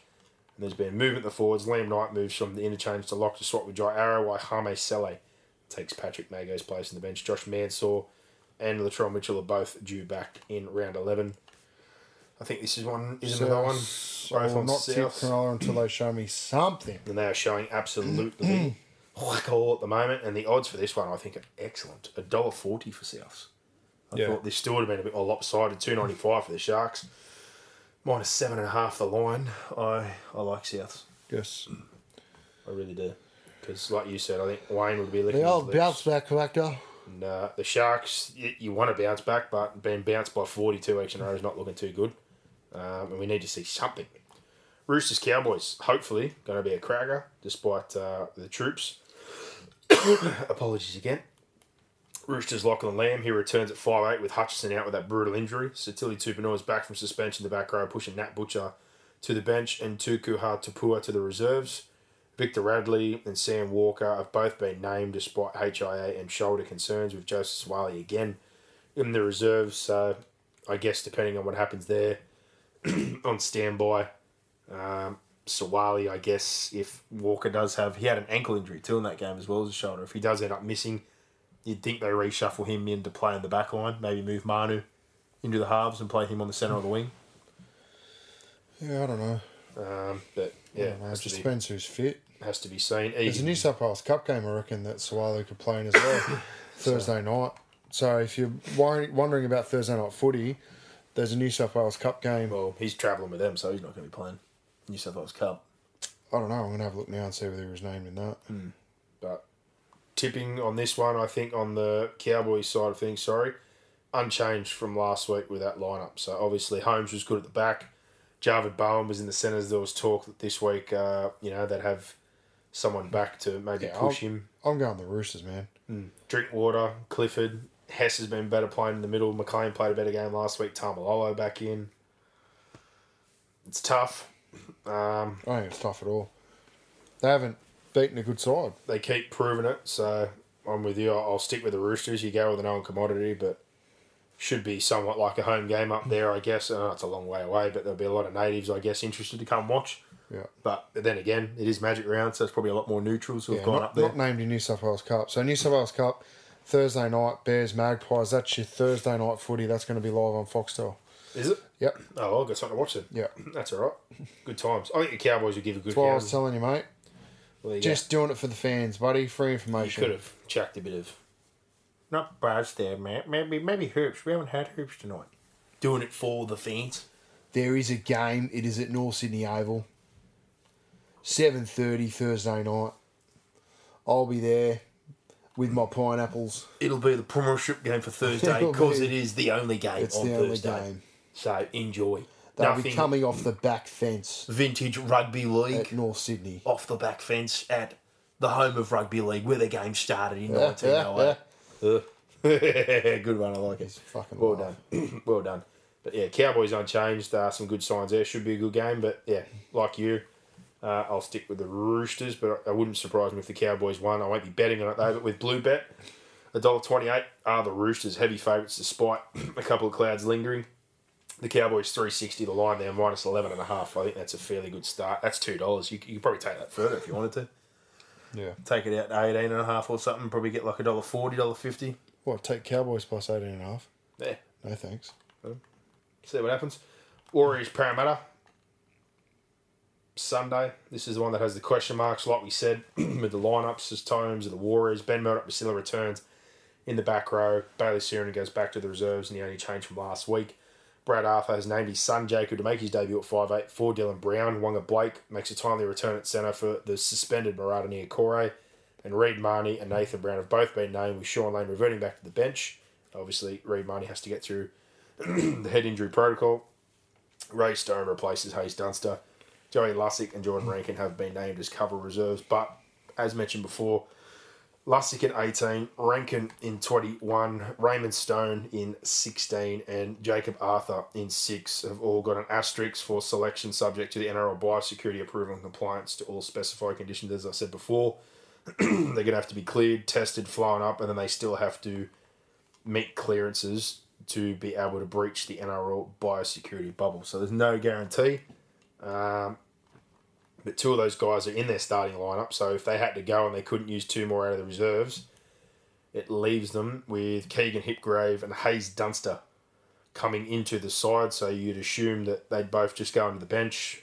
If Arthur's out, they're going to have to consider probably playing Cartwright in the halves from the options they've got there uh, on the bench, and then to have Lane, Oregon, Kaufusi, Haze, Dunster, and Hipgrave on the bench. If that was to happen, but we'll have to wait and see. I don't know. I'm feeling a bit of an upset here.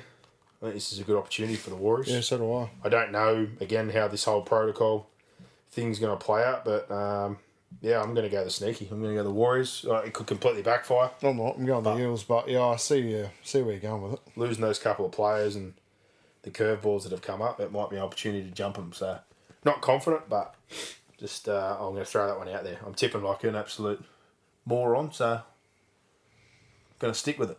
Hmm. But Three dollars with blue bet for the Warriors. Parramatta Eels a dollar thirty eight minus seven and a half is the line there. And the two Sunday games to finish things off. The Melbourne Storm up against the Dragons. Huge changes for the Storm. Brandon Smith suspended. Harry Grant hurt his hamstring. Cameron Munster out. Ryan Papenhuyzen is named in the reserves, but I don't know if you'd bother playing him this week with the changes. So Riley Jacks is at five eight. Kenny Bromwich moves to hooker. Tui Kamikamica moves to the second hmm. row.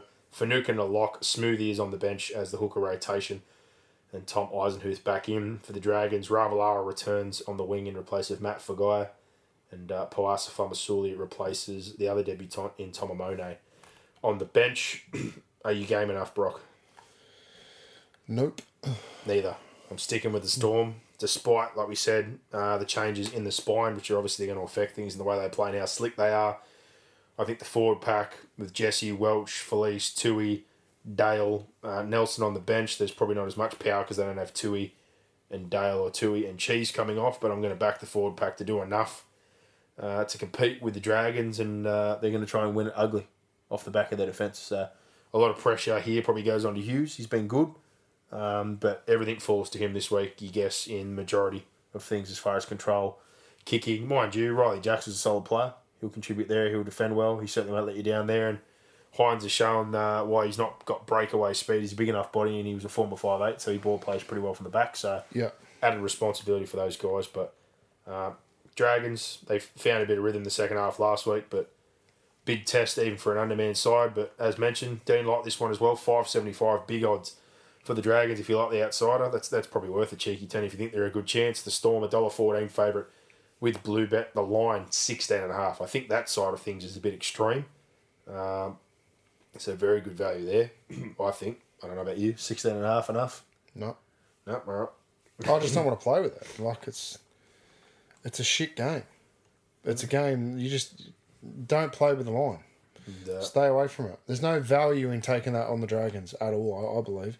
Just if you think they're a chance of winning, back back them to win. Yeah, like I said, if you like those odds, which are very, very good, If you're going to back them with 16 and a half, you're saying that you don't think they can win it's worth a tenner. Five seventy five. That's big. Oh, for the win. For a team, yeah, going for a team and- that's like, missing the if you majority want value, going back and for the win. That's your value. You, I don't, yeah, I, I don't want to be. I don't want any part of them on either. Yeah. Well, to wrap things up, it's your mob up against the red hot Penny Panthers. So really big test in that What's the start in this one? Oh, value on the Titans at plus fucking 34 and a half. So Tanah Boyd, he's still in the halves. Both Fermor still at centre. David Fifita needs to fight that charge, but obviously he got off. Uh, he got done. that wasn't the case uh, for the Panthers. Kurt Capewell's out for a week after a HIA. Liam Martin goes to the back row, and Jermaine Hopgood, another debutant, joins the bench. Paul Momirovski is available after his three match ban, but is in the reserves with Matt Burton still starting. No surprise there. So who you guys got on the bench here? In the extended bench, he's got Jayden Campbell, Sam Stone, Erin Clark, Sam McIntyre. He's got Esan, Joel Liff, Ese'ese and Fotuaika on his normal bench. Fermor's technically a back row, Marsters at centre. So you think the first move would potentially be move Fermor to the back row, move Marsters to the centres? Or would you be more inclined to leave Marsters on the bench, leave Fermor in the centres, and bring someone else into the back row like a Sam oh, Stone? No idea. Because there's not gonna it's not gonna be Herman Fotuaika or Jamin Joel if that's for sure. No. So your easiest change is probably Fermor goes to the back row and Marsters goes from seven end to the bench, and you bring Fermor played in the centres last week, I think. yeah, he's named there again, but technically he's a back row. He got caught out a few times, but if you're moving Marsters in off the bench, your options are Stone, Clark, and McIntyre. Stone can play middle or at edge. Clark obviously covers halves utility. Uh, Jayden Campbell's there for a bit of a wild card. Or McIntyre again, more a middle type player. Um, Panthers. Panthers. This again, with the way we talked about the defense of the Titans, this brings me grave concern. Because if they defend their way they have the last few weeks, despite getting the win, Penrith will do a lot worse to them than a couple of the other sides have. It might be Manly esque Yeah. if they defend anything like they did in that game. But huge odds here on Blue Bet with the Gold Coast Titans seven dollars, dollar ten for the Panthers, nineteen and a half start. Um, yeah, so Magic round. The last few years, I think the matchups have probably been better. Uh, ideally, with injuries and the way things are working out, I'm still excited. I think it's a great concept, but if you were going up, if I was going up there this weekend, like we talked about, I'd be filthy if all those Melbourne players were out. And you're playing the Dragons, Titans, Panthers, obviously a danger. Like if you're a Raiders fan, they're going average and they're playing the Bulldogs. There's a few good games here. I, I like the Roosters Cowboys game, the Warriors Eagles game could potentially be good, but there's a few there I think could get ugly. Could get real ugly. Yeah. So that's the comp, isn't it? At the moment, yeah, like we said, the top is well and truly above, and there's even a split in the top. There's a huge group sitting in the middle, and then there's just three or four drowning down at the bottom. Yeah. But there you go. Tips. Those odds brought to you by bluebet.com.au, our charity account, Bears of Hope. Hopefully, we can find a winner this week. Your backup box shed, so I'll let you have a think about that one. And uh, yeah, thanks to Bluebet, thanks to Penrith Solar Centre. There's no one better. Jump on, get in contact with Jake and the crew there. And thanks to Dean from the NRL Roast uh, coming on having a chin wag. Nice to have a chat and uh, speak to him a few more times throughout the year. But for now, Magic rounds up and about. Like you said, Box said, Thursday night football and Foxtel. They'll be showing that New South Wales Cup game, and then you load it up Friday, Saturday, Sunday for Magic round, round 10 of the NRL. We're approaching the halfway mark, and before you know it, we'll be talking about Origin. It's nearby. Teams are picked in two weeks, I think. Very, very close. So that was the interesting point today from the Melbourne camp with those two players that we spoke about. Uh, injury wise, that if uh, Grant and Munster are potentially just out until Origin, so maybe they just look at the next few weeks with the wins they've already chalked up, thinking we'll just see how we go. through. Get to Origin because we know they're going to get picked, not play them, and uh, deal with it as it comes. Mm-hmm. Probably two things to finish up on because I completely forgot. Xavier Coates to Melbourne didn't even mention it. That's the first time in a long time I can think of not an established player, but an up and coming rep type player moving to Melbourne. Good signing. But I guess on the flip side of that, how many people get poached from Melbourne? Plenty of players. Yeah. So we lost Sully to rugby, who didn't even play on the Reds win the other night.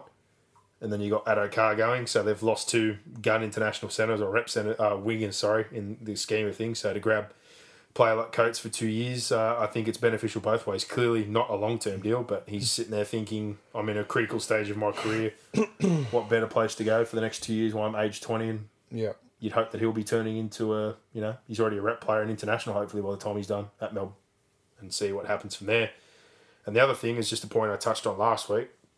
Now that they've spoken, the Johns and Sonny Bill Williams situation, which a lot of people have been going on about.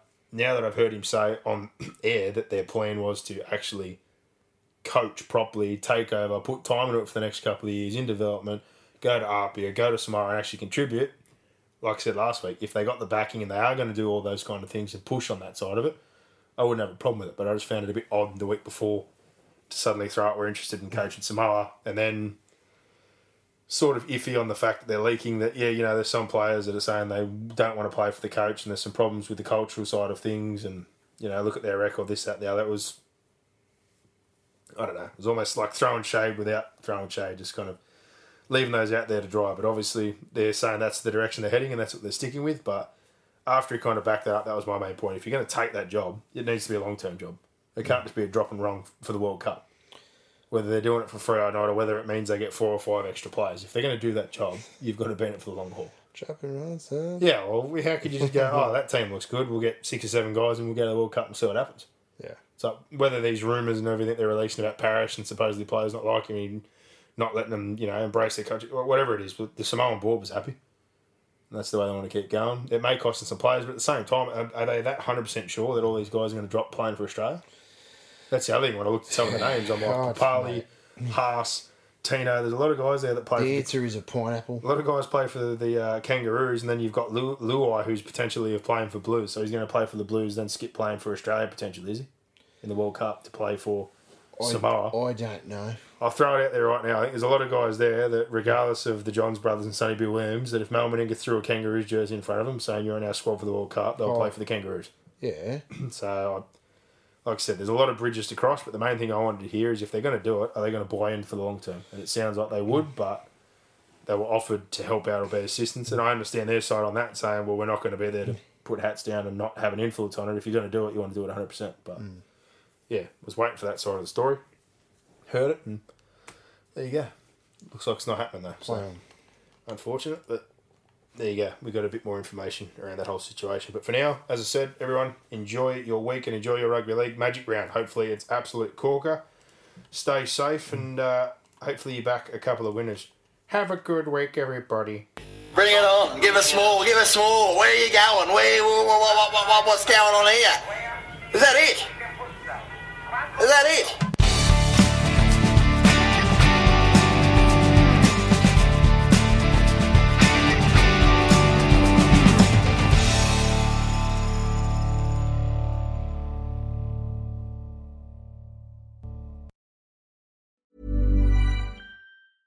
Mom deserves the best, and there's no better place to shop for Mother's Day than Whole Foods Market. They're your destination for unbeatable savings, from premium gifts to show-stopping flowers and irresistible desserts. Start by saving 33% with Prime on all body care and candles. Then get a 15-stem bunch of tulips for just $9.99 each with Prime. Round out Mom's menu with festive rosé, irresistible berry chantilly cake, and more special treats. Come celebrate Mother's Day at Whole Foods Market.